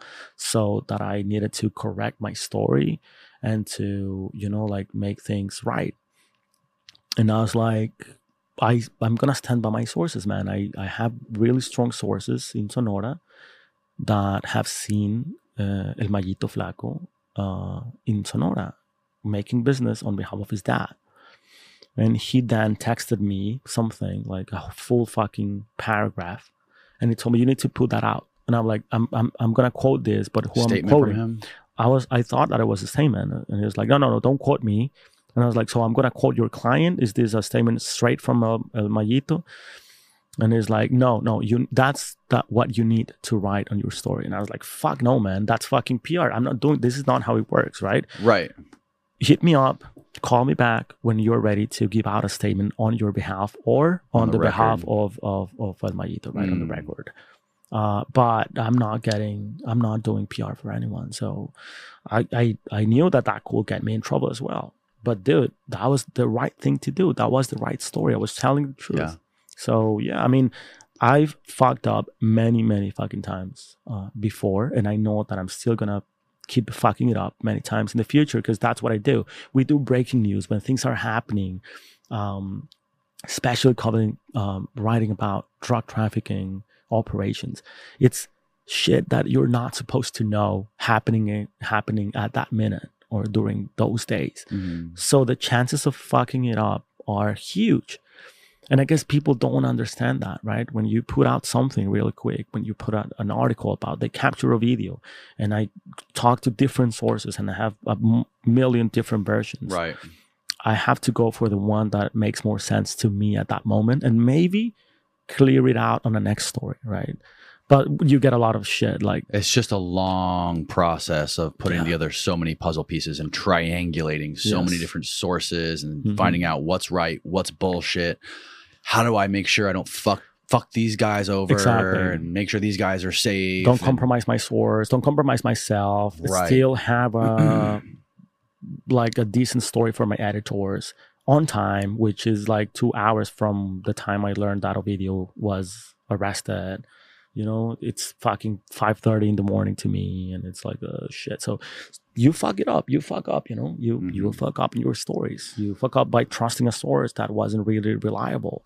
That happens all the fucking time and it's normal but people tend to believe that journalists need need to have it right 100% of the time Mhm. That's not that's not possible that's Mhm. not something realistic you know you fuck it up especially writing these sort of stories where there's a lot of things going on now back to to your question it's you have to have a thick skin and a cold blood and the right mindset to Yeah, keep because people are a lot of times people are not going to be happy.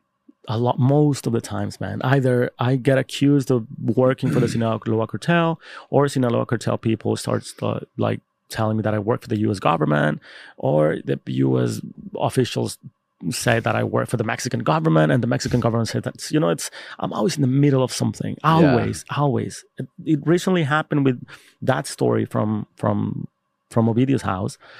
I entered with this photographer uh, from from Culiacan, and he took a bunch of pictures. And as you could see from my video, the scene has been manipulated many times before, probably by the attorneys or the neighbors who entered before, or the Mexican military or the sicarios who stay there. Who the fuck knows? But when we went in, we made sure that we didn't fucking move anything, that we didn't touch anything. Um, so we we saw those bullets lined up on a table, that grenade uh, lined up to a beer bottle, all that stuff. And one of the things the photographer found was um, um, unexploded um, bullet poked in a hole in a, in a, bullet hole Oh on yeah, door. you were yeah. So you were, you were telling me about this before we started. So someone obviously someone poked that bullet inside that hole. Where can we find a picture of this online? I think it's on my story also uh, with Vice. Uh, Okay, just go to uh, just search Vice Luis Chaparro, and there'll be a list of all your articles, right? yes, exactly. And and if you if you go to that to that story, so And this, so that bullet hanging out of the wall, that was at his house. that was at his house, Okay. and it was just like a, a one of a hundred photos we took from inside his house. But somehow, uh, this uh, super like right wing comedy webpage um, got a hold of that photo Mm-hmm. and made a huge campaign about how liberal media was so fake and that that's why you shouldn't believe my stories because it's all bullshit because of that photo. And first of all, it's like, dude, I didn't take the photo.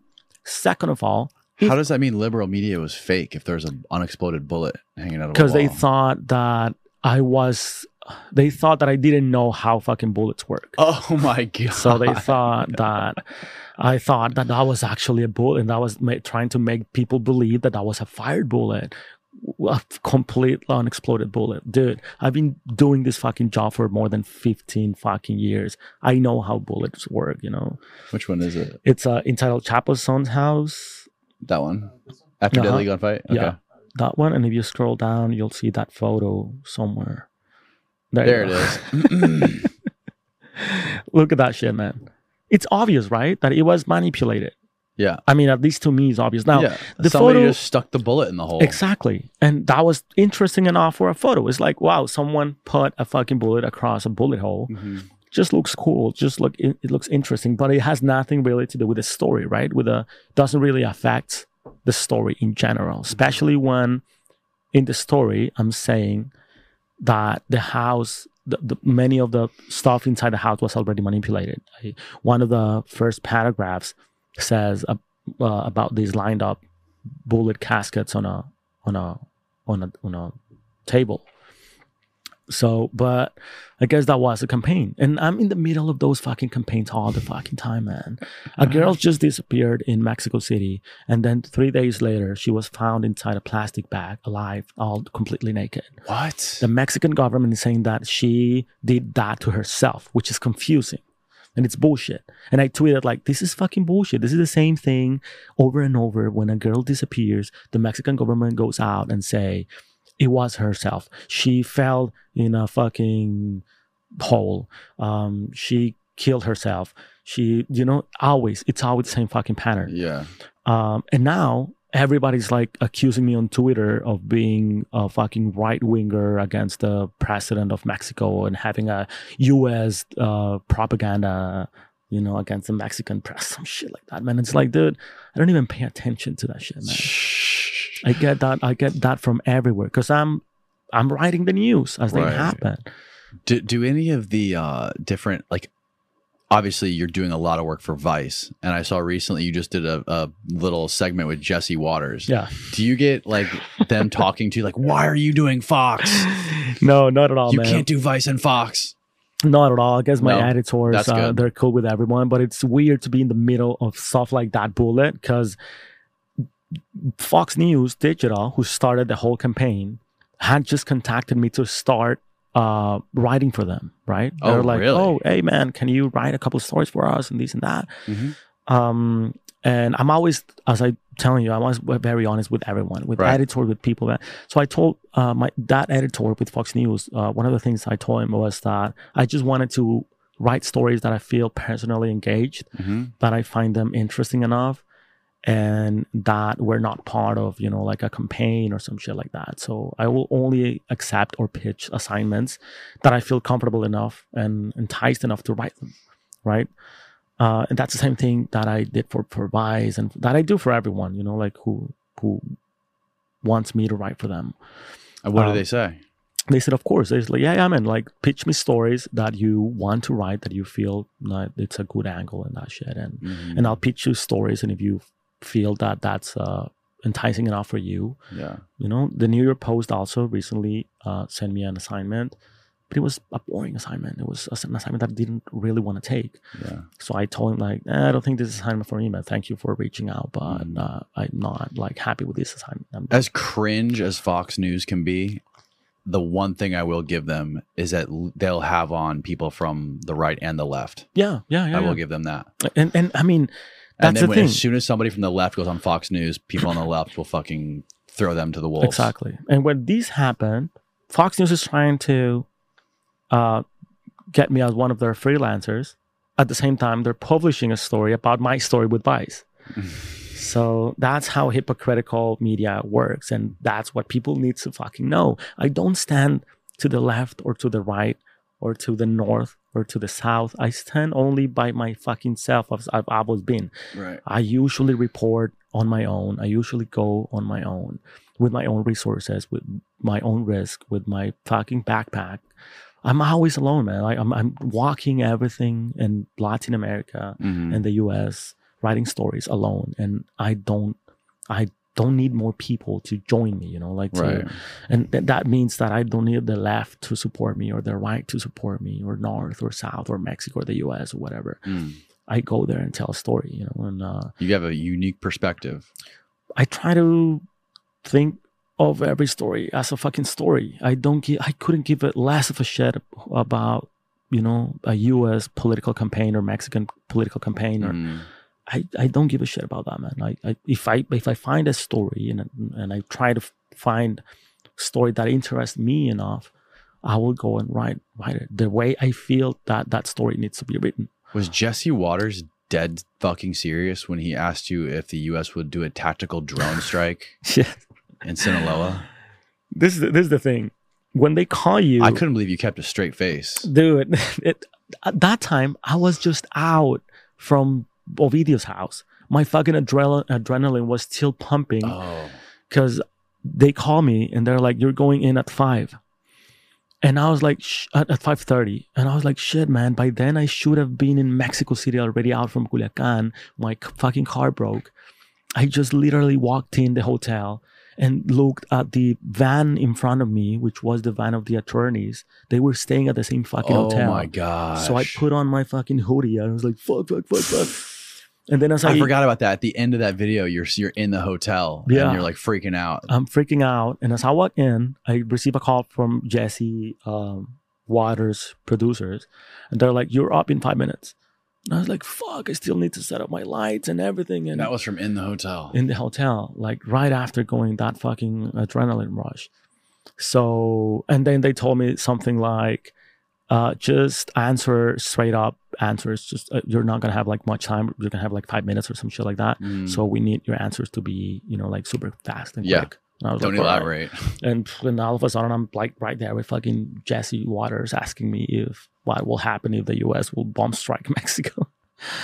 what the fuck was that Dude, about? when I hung up that fucking call, I was like, boom, I need a moment, man. I need a moment to fucking debrief. Um, I put tricks on myself to make sure that I'm coming back from dangerous assignments. And one of the things I did before taking off to the mountains of Ovidio's town was that I left everything ready for a shower and I didn't shower in those two days. Because when I was trying to get out of Ovidio's house and I felt that that was not going to happen, I was like, fuck, man, I'm fucked here. I was like, no, I need, I, I, I left everything ready for a shower. I need to go and take a shower. I haven't showered in two fucking days. So I'm going out and I that's what like pushed me to go out and say like let's fucking go. Um, I'm not a mechanic. I don't know much about cars, but when the car broke, like my mind was like, boom, fix it. I was like, is the radiator, man? You need water and just put water here and that. I fixed it in a Mhm. fucking second and let's Yeah. go. It's fucking adrenaline. So when I when I finished um the interview with uh Jesse Watters, I was my adrenaline was like intoxicating, man. Yeah. I was intoxicated by adrenaline. So I I laid on the on the carpet, just like thinking, what the fuck just happened?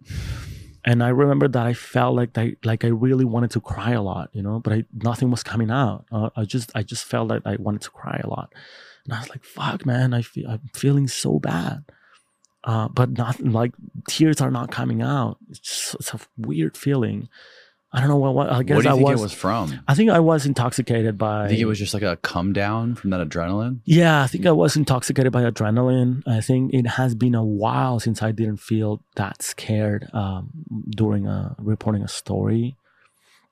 Um, I think also that I realized that that that those words makes made sense for me. You know, like uh, you're more of a journalist than anything else, and I'm like, fuck, this is probably true. I'm Yeah. risking my own life, you know, Right. here a lot and for a story, and I still feel that it's worth it. Um, I don't know, man. That, I guess it was all that. Like it was a Mm. reflection. I've heard stories like that from from from other journalists, like war reporters, that have been like specifically. I believe actually the guy who I'm referring to was either working for Vice or the BBC, and he was explaining the same thing you just explained to me. That he was in the middle. He was in the Middle East somewhere, and he was holding his video camera, and he was in the middle of like a firefight between American troops and like the Taliban or some shit and uh, he at, in the moment his adrenaline was so peaked that he wasn't scared Yeah. he didn't feel anything he was just looking in that viewfinder just making sure he got the shot Yeah, exactly. That's that's what happened. Uh, I I because um, you get so excited you know what i mean because that's why you're there that's your purpose like Yeah. you want to go home and have the most fucking mind-bending shots Yeah. of fucking firefights between uh, terrorists and american troops and that's fucking all that matters in the world exactly. And and and the other thing is like that's a, a distraction from your brain from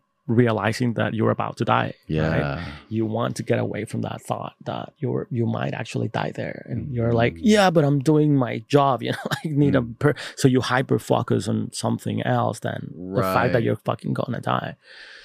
Um but yeah i mean i um uh i go regularly to therapy so i talk you to my really? therapy yeah yeah yeah. I mean that you have to because because going back from that shit to your little suburban city with a f- super like quiet neighborhood and your kid and your wife and your regular life where you still have to shower your kid and you know Mhm. uh, make the bed and brew some coffee or make dinner for them um d- debriefing from that adrenaline and feeling that you just went inside of Ovidio's house and all of a sudden next day you're back home just being you washing the dishes you know making dinner for your kid uh facing regular shit. That could be hard going like back and forth. And then all of a sudden you wake up in the morning and, and someone tells you Ovidio has been captured. You need to go um, to Jesus Maria. And boom then you're like I'm gone again.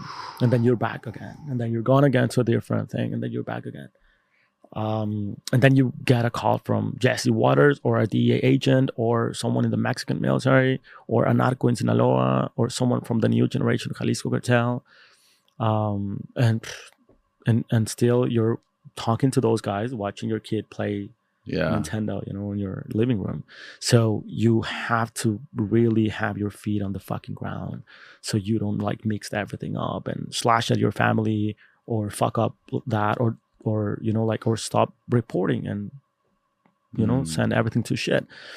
So I spoke with my with my therapist and I told her what what happened and she was like and how do you feel and she started going taking me into this journey about how I was worthy as a human and not only as a journalist and all that stuff and I was like wow that's interesting that she receive that from me that I might be putting my life at risk to prove myself valuable in some way, some shit like that. So I started reflecting on that, and I'm still kind of like digesting the words of that guy from Sinaloa, from my therapist, and all this shit, because I feel that I'm getting to a point where. Oh, and I remember I, I called a former DEA agent who was, dude, he's fucking nuts. I'll, I'll share a couple of stories of him later. Um, but he was basically this 007 agent undercover um, in the Sinaloa cartel with the cartels in Brazil. He's fucking nuts. He's retired now. And I told him what happened and everything. And he's like, you know, the most dangerous thing is that adrenaline you just felt because that's addictive. And that's what's going to get you killed. So you need to take it down. Like that, that has to be your roof Yeah. nothing more from there. That's your roof. Yeah. And go down from there. And I was like, yeah, you're totally right. And he's like, yeah, don't go down the fucking adrenaline road, man, because that's what's going to get you killed. It's not going to be a cartel. It's not going to be anything. It could be driving at a super high speed just because you need that adrenaline rush. Mm-hmm. So you need to be aware that that's going to be your roof and nothing's going to go over that adrenaline you just felt on that assignment because Yeah. then you're broken. I think what you see with a lot of people who are really good at what they do, like what you're doing with your journalism, is people get they become or they get lost in their work Yeah. and they neglect everything else in their lives, like Exactly. their family or their kids. And there's a lot of people who are just okay with it. A lot of people who choose not to have families, Yeah. not to do any, not to, you know, maintain friendships with anybody. It's just it's their career and their work is everything in their lives, and nothing else matters. Exactly. But that's a choice you got to make. If if you can live with that and you're happy, then Mhm. then good for you. But yeah. but um, I mean, you have a kid and a wife, hmm and you got to main you got to balance being a father and then going into these life and death situations, and Yeah. that's got to be that's got to be brutal. Yes, exactly. That's the thing. I, I saw myself in the eyes of this guy. He's an older guy, never had kids, never got married. Uh, he has no friends because he he uh all he did was his work, Mhm. right?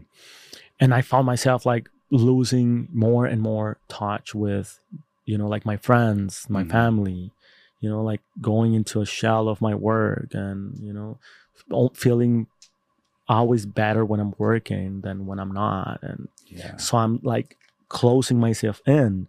And I was like, fuck, man, this is how it starts. I need to Yeah. go back again to enjoy my fucking life other than journalism.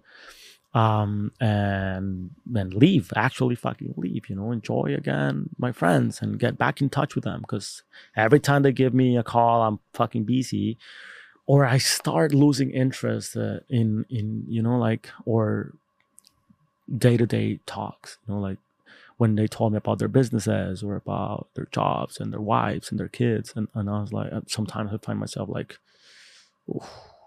Uh, Yeah, you gotta like you gotta be get around people too, and just like get just disconnect from it sometimes. Just Yeah. turn your fucking mind off one way or another, and just get around people who, not that they don't give a fuck about you, but just like talk about other shit. Get around Exactly. people who aren't in the same world as you are. Yeah, and that's that's that. I mean, this is kind of like cyclical to me. After 15 years reporting on the same fucking things, Mhm. I face like the same thing in spiral. Right.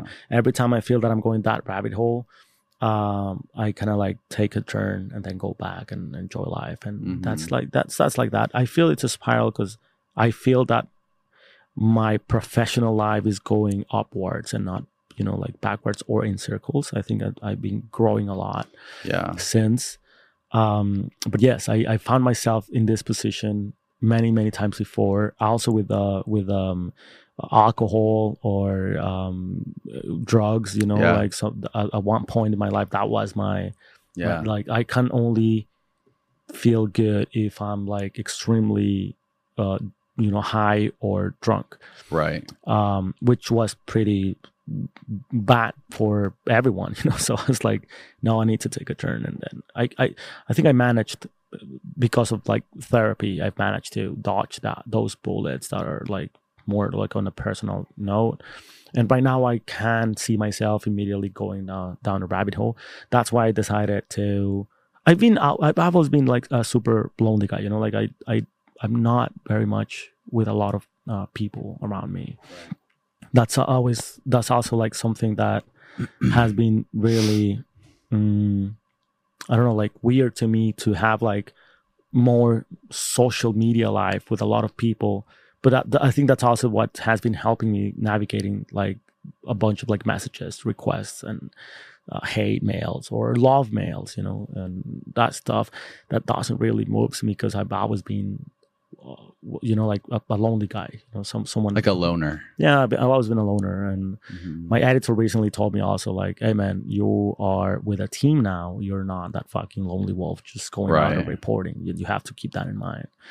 What one of the best lessons I learned when I was young uh, was that only drink or do drugs when you're happy yeah, and exactly. you're celebrating. yes. When you're sad, don't drink and do drugs. Dude, that's the worst. Yes, exactly. That's the worst. It's pretty simple. Yeah, yeah. But but it's worse. Like it could get you like in a very fuck, fucking bad mood when mm-hmm. you start drinking or doing drugs when you're not happy or yeah. you don't feel good. Or when you're using it to to mask bad feelings. Yeah, exactly. Like coming down from adrenaline of being in the fucking middle of uh, a narco's yeah, house, exactly, being chased out by sicarios. And that's the thing. I when I feel like that, I don't touch um, more than one coffee. Nothing that could alter my my brain a lot. You yeah. know, like yeah. no alcohol, no coffee, uh, not a lot of like spice. Um, I do intermittent fasting for several weeks, mm-hmm. so I can like start regulating myself back again. You know, yeah. I'm feeling well, and then when I feel good, I start like you know having a beer or two when I'm yeah. like, with my friends and enjoying conversations. And I decided not to have any journalist friend or. do you do you do anything like uh, a lot of people like have different habits to get out of their own heads? You know, like it kind of can be really miserable if you spend a lot of time just thinking about different things and whatever's going on in your life. And some people go on like fucking 10 mile runs every day mm-hmm. just to like get fucking turn their mind off, or they go to the gym or yeah. they do fucking ballet or jujitsu, whatever it is. Do you have anything like that that you do to try to just like turn your mind off and yeah. just get out of your head? Whenever I can, I try to meditate. Um, I do meditation, morning meditations. Mm-hmm. Um, sometimes when it's super cold, because I, I am always like on the in the backyard. Uh, when it's super cold or freezing temperatures, I I don't meditate. I don't like meditating inside my house. Um, I used to run as well when the mm. weather allows me to go out and run. But uh, another thing is uh, I play the uh, guitar or read a lot. I, I, read a lot of poetry, so mm. poetry takes me completely out of okay that shit, you know. And, and and so I spend many nights just reading poetry or playing the guitar, even if it's just like the same three notes all over and over, like in a yeah. loop. It gets me like into like a meditation zone, you know. Yeah. It's uh, like just yeah, going like playing the same arpeggio all over and over mm. and over and over and over for maybe one or two hours, and then yeah. I feel like reset. You know, it's like okay, my, that's good. You got to take care of your brain, dude. Yes. that's that's important. Exactly, and I try to. I try to. I mean, I I think I'm getting better and better after mm. more and more years of doing this. Uh, it's not easy. You have to right. keep yourself. You, have to keep examining yourself. You know, like, am I good? Am I feeling good? Why am I right. feeling like that? All that stuff, yep. like in a constant daily basis and yeah, I mean, most of my days um, are very fucking unpredictable. Like I wake up every single morning at five thirty in the morning to read um, certain different newspapers in Mexico and Latin America, newspapers from Venezuela, from Brazil, from Paraguay, in the US. Like I have like 10, 15 different newspapers mostly really? local. So you you read from like multiple different countries and see what every angle is on yeah. Mexico. I start on local newspapers and then go to national newspapers and then to international outlets. Um, and then like an hour later, six thirty probably, I know if there's something that I want to write or if it's a good story to follow up.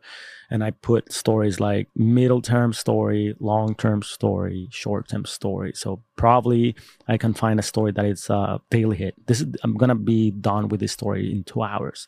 That's gonna be a super quick turnaround mm-hmm. turnaround and then a middle term story, something that's going to take me up to one week, two weeks, three weeks, and then longer term story, something that is going to take me up to six months, eight months, one year to report on. What's the longest story you worked on? Whoosh. Um, couldn't remember, man, but probably I don't know. I mean, it's weird because it's it's weird to to talk about one single story. And there are stories that takes a lot of fucking time and it has nothing to do with the story itself. It has to do with the fucking legal department to Mm. approve a green light and then Right. the you know the security department and then the police and that that, that, that. like right now I'm writing up a story for You mean the legal guys. department of like the publication? Yes, exactly. Okay. Sometimes, most of the times, like every, not every single story, but many of the stories I write needs to have approval from the legal department because they are on sensitive issues Okay. or you know they involve Right. the government or that kind of shit. Right. Uh, and then also, I just cut you off. You said you were working on some a story with a guy. yeah, with these guys called uh, Rest of World. Uh, dude, I love those guys. They they focus on technology to tell very compelling stories. You guys should check them out. They're super fucking cool. Rest of world. rest of world and they're they're they're pretty new they're pretty small but they're doing like great fucking job great fucking reporting um all over the world and i'm writing a story for them about how uber is enticing criminal bands to do a lot of fucking crime you know from sex trafficking to uh, migrant trafficking i don't want to blow up the story but Mhm. I'm writing this story for them. But the, it's taking a lot of time for security to approve me jumping into that story. I've already done most of the story, like 90% of the reporting, I, it's already done. But I still need to go, like, filling a shit tons of paperwork and, you know, all that's going through their security Yeah. department, their legal department, their editorial. Right. So sometimes stories will take a long time because of that kind of stuff Mhm. before I can just like jump in and write those stories. I'm also currently writing a story for Rolling Stone about how cartels are laundering money th- through um, record labels for narco corridos, What? and it's pretty cool. I don't want to blow the story as well. I'm I'm, I'm I'm I'm nearly there. I'm on the last editing round, hopefully. Do you ever have to deal with editors where you're like working on a story and you're working with an editor and then all of a sudden you just feel like the editor is going is trying to take this thing in a diff- direction that's not meant to go. Or Yeah. like a like a non-natural direction. Yeah, definitely. Yes, I've had that. I mean, and sometimes it's well, at least in my case, I've I felt that, but maybe not because they want to feel an agenda, but sometimes it's just like clickbait, you know. Clickbait Um, is the main thing. So yeah. what about it? Have you ever gotten the impression that one of your editors is dealing with intelligence or like no. I just talked to a guy who was working on a story for a big publication about um, uh, a CIA operation going on in Ukraine and the U.S. And this was like he was working with a really big American publication, and uh, he was working with them for six to eight months on this story, going back and forth. Great, great communication, great rapport, and um, this guy had a lot of former CIA sources giving him this stuff. So he he was like, this was like very solid information. Whoever was their point at the CIA somehow got into the the editor's way and essentially killed the story Hmm. and tried to change it and like change the whole entire thing Hmm. after eight months of working on it. And um, he ended up publishing it on his own website Mhm. after that because he just couldn't work with the editor anymore. That's that's the thing. That's the way to go, man. Like when you're a freelance, you have you know good things and bad things about the industry. Mhm. the bad thing is you on top of like writing a lot finding sources getting compelling stories enough compelling enough to compete with all the staffers your publication might have because otherwise why would they choose you as a freelancer if if some of the staffers could do the same stories right, Right. so you have to be a step above the rest of the staffers um But you've never you've never been in a situation where you thought like intelligence was trying to like get in the way of your story or like whether or it be like the state like in- somebody in the US or somebody in Mexico No, I guess I guess I guess not, or No. nor that I've noticed. Um, I've had stories killed for kind of like those situations where someone feels that you know, like uh, I don't know, this is not gonna be a good fit for us because of legal and legal talk. Mostly like brands, you know, like where I don't know where we're we're supported by that brand and you're talking shit about I don't know, like let's as an example, let's talk Uber. Right? Uber reached Mhm. out, and Uber is a big sponsor for us. yeah. They don't say it that clearly, you know Mhm. that, but but it's it, I know that that's what's happening. Right. Uh, I'll just um, when I uh, get an assignment or pitch an assignment uh, with a publication that it's my first time working with, I always ask uh, if they have a kill fee. A what? Kill fee. What's there's that? a there's a fee for if they kill your story, right? Um, Mm. Usually should be around fifty percent, but some of them just give you twenty percent of, of the agreement agreed uh, payment. Uh, but if you're freelancing, you have to know about the kill fee, man, and ask before you even start working with them. Like, do you have a kill fee? hmm They'll tell you, yes, it's a fixed two hundred dollars rate or a fifty percent of what we agreed upon payment. Right. Um, so when you find that uh, yourself in that like kind of shitty or tricky situation, you're like, you know what? I'm just gonna take my story back and just give me the kill fee, and they'll give you like fifty percent or like a percentage of that story, and then I will take it to another publication, disclosing everything for that publication, right? Like, I'm like, nah, if you're not gonna go through with this story, I'm I'm gonna take take it to someone else. That, is that cool? Right. And they're usually, yeah, you're, you're, Yeah, that's got to be another hard thing to deal with when you put so much effort into a story and they try to like change it or try to like put a spin on it, and you just got to make the decision. Like, do Mm-hmm. I take this out? Do I take this somewhere else or publish it myself, or do I Mhm. just let it go and Yeah. get paid? exactly so yeah i mean not i guess 80% of my my days is dealing with the paperwork um, editors also want to submit i couldn't give a shit less of a shit about prizes and you know um, Mhm. those kind of stuff i don't i don't give a shit about that like at all and i'm very like perfectly honest but sometimes publications will ask you to submit your own stories to different prices, you know, and that's a massive fucking work to do. You have to write essays and to go and follow the guidelines and all that shit. Right. So I have to do invoicing. I have to do my own fucking expenses filing, file my stories, go through edits, um, go with the legal department, security department. Everybody listening, this is a good time to subscribe to Luis's YouTube channel Please do. at Please Luis do. Chaparro on YouTube. It's linked below. I'll even put a little fucking whatever you call pop up on the video. Please do. Um, what, what, uh, what is like China's? You said you read the publications of other countries that are talking about what's going on in Mexico. What are, what is China's perspective or like that part of the world's perspective on what's going on in Mexico? China has never been closer to Mexico uh, than what it is now with this government. And I think it's because they know that they can bank on this government being lefty, you know, being more prone to to the left side of the world, you know, and they the embassy in Mexico, the China embassy in Mexico, is now booming. It's having a lot of like parties and celebrations and meetings and all that stuff. Dude, I mean, they and, their investment is, I think, twice or three times the money that the U.S. is putting in Latin America. The China China investment towards um, Mexico. Mexico and Latin America in general, I think it's twice the budget of the U.S. Uh, that what, what money. Wow. So it's uh, they're putting a lot of fucking money, man. yeah, they're putting money everywhere. A lot in Africa too. Yeah, exactly, man. They're using Africa as a proxy, and and I think I don't think it's a coincidence that um, the new generation cartel is also like having massive operations in Africa. They're Are they really? yeah, they're having like a massive, massive fucking operations in Africa. Ma- Africa has one of the, if not the largest, um, local drug selling industry. Right, the street selling Mhm.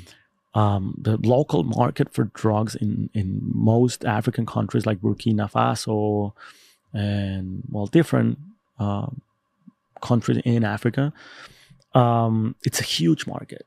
And El Chapo tried to earn that market, but apparently he couldn't get his organization to break a deal with the local organizations in Africa. But the uh, Cartel Jalisco, the New Generation Cartel, um, is is popping up really hard in in Africa very recently and if you go to my Instagram as well I you'll, you'll find a story about But it was Instagram. Uh, about this guy. I talk. It, it, do, are you talking about? Uh, I think we've talked about this before, or maybe I talked about it with somebody else. But there's like, it's called something Guinea-Bissau country in like northwest Africa, where like the head of the navy in the country was importing all the fucking cocaine. very, very fucking probably we did. I mean, for like, I guess Sinaloa cartel is now huge in places like the Netherlands and Spain. Um, Mhm. Netherlands uh, in Antwerp, they're popping up huge. Spain, but they need Africa because most of the drugs coming from uh, Latin America places like Bolivia or Panama or Colombia that are meant to be uh, for the Eu- Europe market, um, they stop in Africa. Oh, they The- come through Africa. Mhm. So I I think the the new generation cartel is uh, a step. Um, it's it's you know it's uh, it's reading that through the lines and saying like, well, I need to get a hold of Africa because this is the only way I'm gonna overthrow Sinaloa in Europe. Right, right. That's pretty smart. And yes, I mean I can't remember the name of the guy, and I should have it somewhere around my Well, so what is f- as far as like the media and like what's being published on, in the media in Europe and China and wherever else Latin America what what is like the media narrative on what's going on within the cartels and their relationship with the US and like I'm I'm, I'm interested like what does the Chinese media say about these cartels? Honestly i don't i don't know because i mean mo- uh, what we get from from the china media in english is mostly english wash, washed. Right. So it's kind of like the same. If if i cold read chinese probably i will have a really interesting you know knowledge about how they're looking into mexican criminal organizations. But uh for what i know china has always said that they don't have a precursors problem because all of their businesses uh, making precursors that are used to, to make fentanyl and meth um, are regular legal established business in china doing uh, i think it's like cleaning cleaning product serv- um, precursors right precursors to make cleaning products cleaning products. That's what they call it. Um, but I mean, they're sending shit tons of fucking of those precursors to Mexico uh, through Manzanillo and Acapulco and Mazatlan. So, and and the U.S. have been going hard against this guy called Fat Yap, which is like El Mayo Zambada in China. Uh, and in China, he's one of the most respected businessmen, and he operates freely a, a guy, a writer and journalist that I just recently met, and we're putting together a conference call From China to Mexico, the Fentanyl Trade. When I was inside a laboratory in Sinaloa of uh, a fentanyl laboratory, he was meeting Fat Yap in China, uh, playing uh, buyer from Mexico. who was meeting This fucking journalist from from the U.S. oh and- shit he has photos with Fat Yap and his daughter. And dude, we're we're putting together this fucking conference that I think is gonna, you know, like, cause we're gonna tell the whole fucking story from inside these two major organizations, criminal organizations, sending shit tons of fentanyl to the U.S. He, I guess he's the only one or one of the few that have had access to that guy in China, and I'm probably one of the few guys that have had access to laboratories in in Sinaloa uh, with Sinaloa Whoa. cartel. So we're trying to put a narrative together to Hmm. to have a like conf- a touring conference, you know, about how this fucking trade works of around fentanyl. I think it's gonna. I mean, I was I was completely blown up by his story, and he felt the same way about me because when we met, yeah I was like, dude, you you what? We were in fucking China with those guys. I was like, come on, dude, you were in fucking Sinaloa with the fucking Mayo Zambadas people, you know, Yeah. their laboratories. So we're like, we have to do something together, man. Let's fucking. That's incredible, man. So I think that's gonna come up well. It's gonna come up interesting, at least. Are there still a lot of journalists that are dying in Mexico? Yeah, that are getting murdered. Yes, man. Why? How are journalists getting murdered? How the fuck do they are they ended up getting murdered? Are they working for the Mexican media? Uh, yes, uh, it's the same fucking profile all the time. It's uh, very um, uh, how do you say this? It's uh, very low wages jobs they have with hyper local publications. Mm. Uh, it's always they're always exploited by their bosses, by the owners of that media, or it's independent journalists trying to put out their own little operations, either a radio station or a website or stuff like that. Mm. Mexico first. First, it was Mexico was using the cartel to kill these guys, right? Uh, I mean, back in 2010, 2015, I think, uh, the Mexican politicians, when there was an uncomfortable journalist, they would use the narcos to go and kill journalists and say they were them. It was them. Then they changed strategy and they started going hiring um, sicarios and you know like doing the hit themselves like a governor that let's say you are an uncomfortable fucking journalist uh, getting into my uh, thing or my business as a governor i wouldn't call a cartel i will just hire a fucking hitman Mhm. and have you killed and then no one will like blame responsible right? Like we don't know and but it's always pol- has always has been politicians. It's always when you get in the way of politicians that's when you're in danger.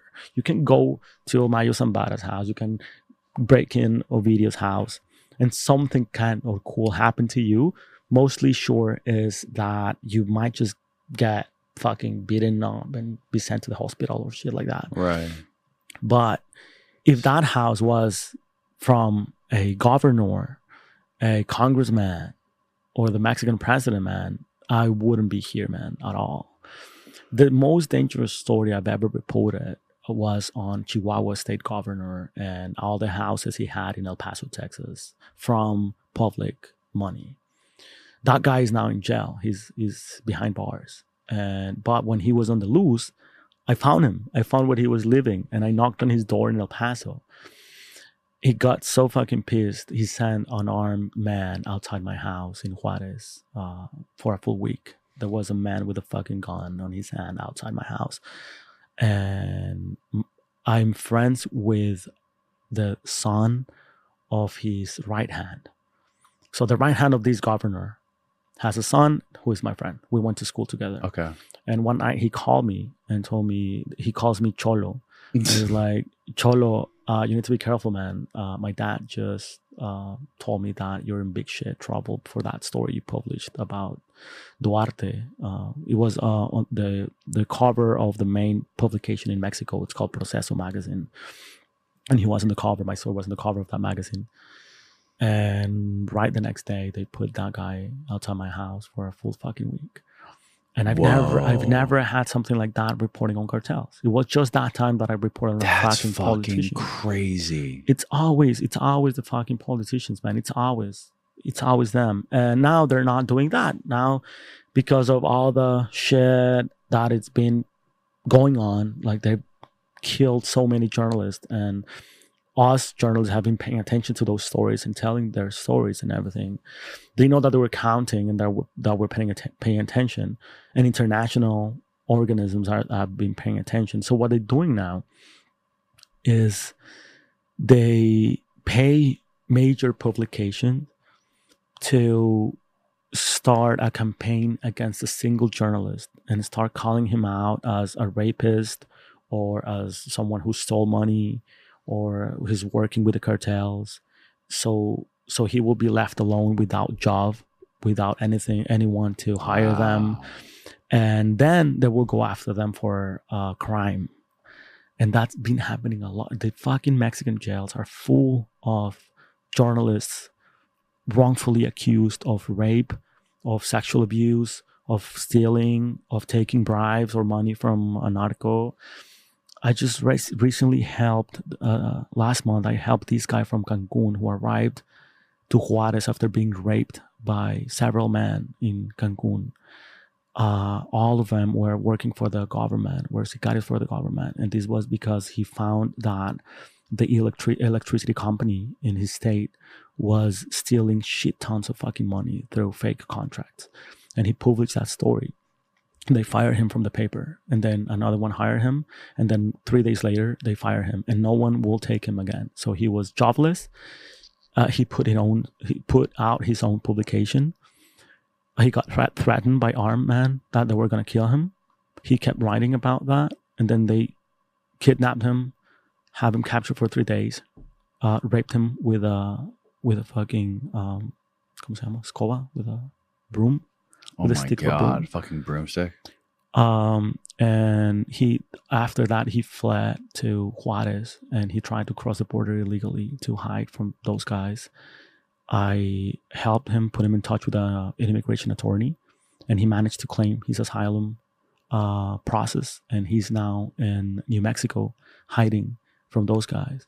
And dude that's just the latest case and a case where i could personally help a colleague to get out from the fucking mexican government man it's it's bad it's getting fucking bad Jesus Christ, man. yeah, man. He's a fucking brave man. He's a fucking brave man. He, of, of course, when I met him, he was he's a tall, dark man, like you know, with a strong face. Mm. He's a brave man. And when I met him in Juarez, he was crying like a fucking baby, man. He was completely hurt, you know, like he was demoralized. He was feeling like shit. And he was like, dude, I was journalist and now I'm a fucking migrant trying to sneak into the US. And I put him in touch with his attorney and he helped him up. And I'm glad that he's in New Mexico safe. We speak often. Uh, I helped him with, uh, he had his files, everything he had was his computer and like five different um, hard drives. And he's like, dude, this is all I have. This is all the information from those fucking guys stealing money. And I'm still planning on publishing. So help me. And I was like, give me all of that shit. I'm going to hide them in my house. Um, and when you're safe in the US, uh, I'll, I'll hand them back. And when he called me and said like, do it, I made it. This attorney helped me to go uh, the right way to do it, like through an asylum process. Um, I handed him over all the information, and he's about to keep publishing all that shit Oh from, from the US. Gosh. Dude, Mexico has the bravest fucking journalists in the world, man. They really are. I mean, I feel obviously I feel like a fucking joke, you know, like to the side of those guys. The, those are the real fucking guys reporting on Mexican corruption and Mexican Mexican politicians. How often do you report on the corruption that's going on in the government there? Uh, not not often, man. Do you have any sources that are close to that, or are they fucking hard to come by? I mean, the hardest part is they they always if if it's they always have an agenda. Yeah. So I try to stay away from filing agendas from from one side to another. Right. They always have it. They have an. They either have an agenda or no pulse. Yeah, exactly. So it's fucking crazy. it's bro. crazy. But yeah, man, that that guy, that guy is uh, Alfredo. That's his name, and uh, I don't know if he's gonna be listening to this. He doesn't speak English, but still, I pledge my respect for Alfredo, man. So where where does this all go from here? What what do you think is on the horizon for this whole fucking war going on right now in Mexico, and with the future of the Sinaloa cartel, and just the whole balance of power in the cartel world down there? I really think that things are still yet to get worse. Um, the whole thing about the Sinaloa cartel and Los Chapitos faction is gonna make a huge fucking war and a gap, huge gap in Sinaloa, in Culiacan, in a place that had been as safest as El Paso, Texas, for a while. you know? Right. um, I think we're getting close closer to uh, the federal elections, and that's always a turmoil. Uh, always, always a bunch. That's that's that's where I want to stay away from Mexico as far as possible. When every single time elections come, Are there any good options? Are there any good options for like new presidents to take over from Lopez? not really, not really, man. I mean, the uh, two, I guess, more popular options. One of them is the uh, foreign minister, um, Marcelo Ebrard, which uh, I think is a great foreign minister, but I'm not sure if he's the right president. Um, he thought I don't I don't think he has the sensibility that Mexico needs uh, on a Mhm. president. He has the political knowledge. He has the yeah, it's basically that's why he has like the political knowledge and the career long enough to be a president. But to be a president in a place like Mexico, you have to have a lot of sensibility towards your people. And if you have never walked Mexico, you know, the streets of Mexico, the little towns, if you don't know about Jesus Maria, El Álamo, El Salado, Right. those little towns where the uh, criminal organizations have earned such a big social basis. If all you have visited is Mexico City, the wealthiest parts of Mexico and Monterrey, you know, and you are a foreign minister that are always in Spain, in Qatar, in Canada, you know, what kind of like sensibility you have towards your people? Right. And the other one, which could be an interesting outcome, it's a woman. She, if she gets to be president, she will be the first woman to be uh, president of Mexico. It's called Claudia Sheinbaum. But I think she is too of the same of Andres Manuel Lopez Obrador, the current president. She's basically a clone of Andres Manuel. Um, she has strong chances because she's the favorite of the president Mhm. so far. So she has strong chances, but she's she's gonna be more of the same stuff, you know, that we're facing now. What? It's hard to imagine these cartels going anywhere anytime eh, in my lifetime. Even it's just there's so much power and influence there and here. Do you see any possibility of them like setting up shop in the United States? I think they have already since a while back, man. Yeah. Those guys, um, and this is a, I think this is a, like like if back in the days with like you were talking earlier in prohibition how the prohibition basically essentially created like the mafia the new Yeah. york mafia and then they eventually tied their way into us politics Yeah. So th- I think that, that, that this, this is a thing where we need to untangle what stands as a cartel and what we understand as a cartel in the US. It's not what a cartel is. A cartel in Mexico or for I guess for everyone, a cartel is the armed branch of an organization. Right? It's not it's the guys with the bullet uh proof vests, with the guns. Those guys are a cartel right the uh, rest of that is the drug trafficking organization and on top of that it's what i call this um, uh, criminal insurgencies.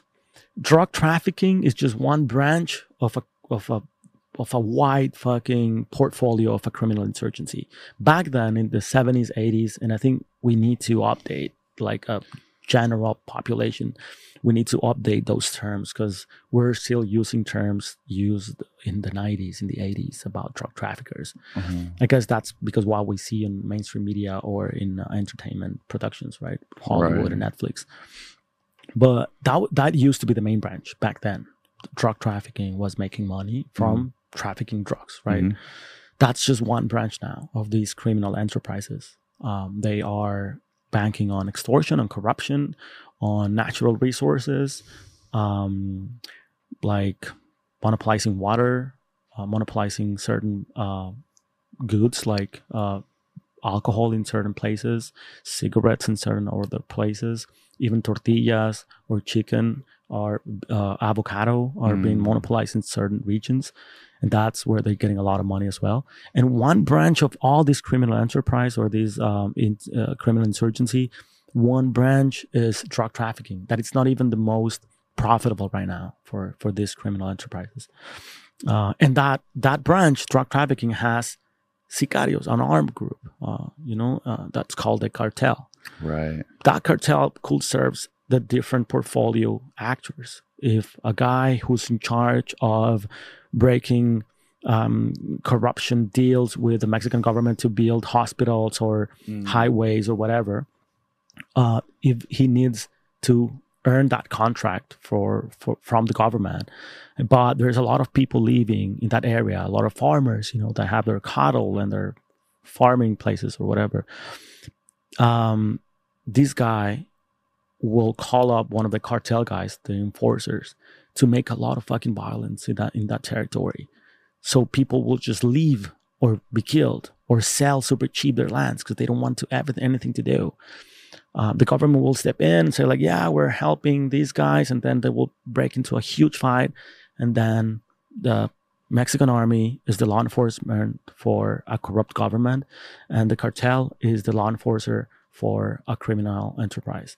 And after all the people is out of that town, they're gonna make a pact. You know, they're gonna be like, yeah, we're gonna pacify this territory because we need peace. These people have suffered enough. The government is gonna look well because they pacified the territory, and the guy is gonna bank on corruption, building new school, new development, uh, new residential houses, super expensive, spiking up the prices of that territory, Mm. right?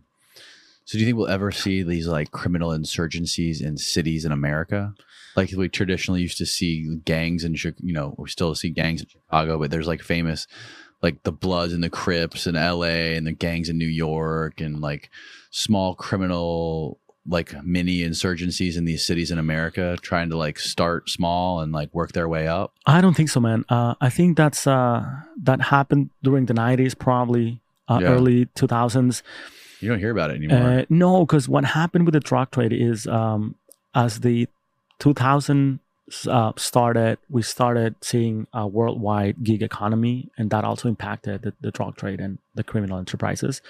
So they don't work as an integrated organization, right? Like as a vertical. They Mhm. they are horizontal and mostly working as a gig economy. So everybody's a freelancer for everyone. Got it. And the Mexican cartels or the Mexican criminal enterprise organizations, what they did is that they stopped trying to um, to deliver or to move their own drugs in the U.S.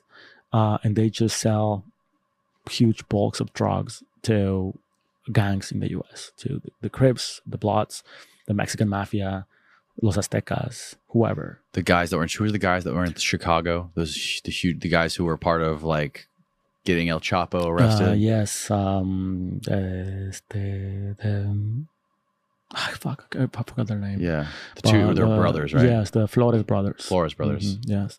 So guys like them that are part of a gang, you know, are buying in bulk from Mexican organizations. So if you have 10 tons of cocaine, you're not going to distribute them on your own. You're just going to move them to Tijuana and then have a buyer on the other side, usually a bikers club or a gang. And they're gonna pay you in full in cash for the whole fucking bulk, Mm-hmm. and that there's gonna be their travel or their business to distribute that. and that's where it the US. stops. And that's where Mexico stops. That's where the Mexican cartels or crim, criminal criminal organizations stop. They're like, okay, so that's your, I'm back. They have no interest in having like Distribution more distribution than the U.S. Trying Yeah. to make more off of it. They try I feel to like it'd be better because like you got these fucking people in the U.S. cutting shit with fentanyl and trying to mix shit, and people. that's why the that's why the drugs the, the drugs in the street started changing so much because it's a huge market in the US right now it's um and it's a US based market and a US based operation it's not operated by Mexican organizations anymore Yeah, and that if made, it was if it stayed Mexican all the way into the U.S., we could trust it. yes man I mean they will they will be the same fucking dealer right right. it, it- it's too many hands already on in that in that drug so if you if you trace what's on every single drug you get in the streets you you get a lot of different shit that they caught their shit Mhm. with you know it's uh and it's changing the whole game in the street selling I don't remember if it was you who told me this or somebody else that told me, but there was like some sort of like very strict policy the cartels had that none of the cocaine was cut with fentanyl. They they wanted to make sure that there was absolutely zero fentanyl in any of the cocaine Yeah. that they were shipping out, and they were somehow like testing it. yeah yeah exactly Is that real? Yes, yes, that's that's that's what the Sinaloa cartel is putting out. Like fentanyl is for export, and you can use fentanyl in Mexico. There's a couple of guys that have been using, and they most of them they get what they call the tablazo. Just they get spanked in the ass with this massive, like sort of like the cricket thing. You use for- way. It's called the tablazo, man, and and and I mean they go hard on you, and they, Oof. yeah so that's what they use to that's i, I have a, this video that i'm gonna put up next on my channel where i talk about the constitution of the sinaloa cartel and that's the constitution the the fucking tablazo that's what they rely on to keep people you know in a straight line I need to get one of those for I can Yeah. hang up on the wall. Fuck yes, I can get you one. I can easily. Can get you one. really? Yes, That would be sick. yes.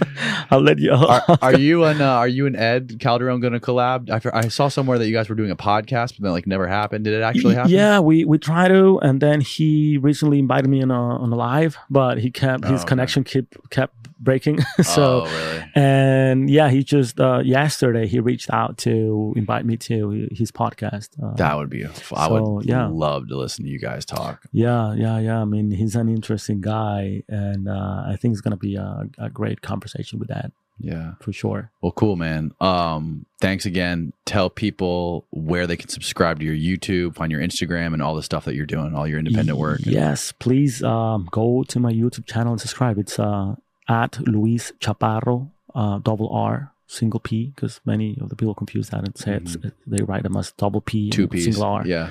It's Luis Chaparro on YouTube. I'm gonna I'm gonna try to keep that up, keep that channel. That's my exit from taking bullshit from editors and shit. That- Hell yeah, man. That's what that's the, that's my long run project. you know? more people that go and subscribe and follow him on all social media, the more freedom Luis will have to report on whatever the fuck he wants. definitely, man. Thank you very much, man, for yeah. for getting me here. I It's really always- appreciate it, man. It's always pretty cool too. talk for hours. Dude, this was great. This was great. We gotta we gotta make this like at least twice a year thing. Every Fuck six yes. months we come back. I'll be happy to. Hell yeah. Fuck yes, man. All right, everybody. Thanks for listening and good night, world.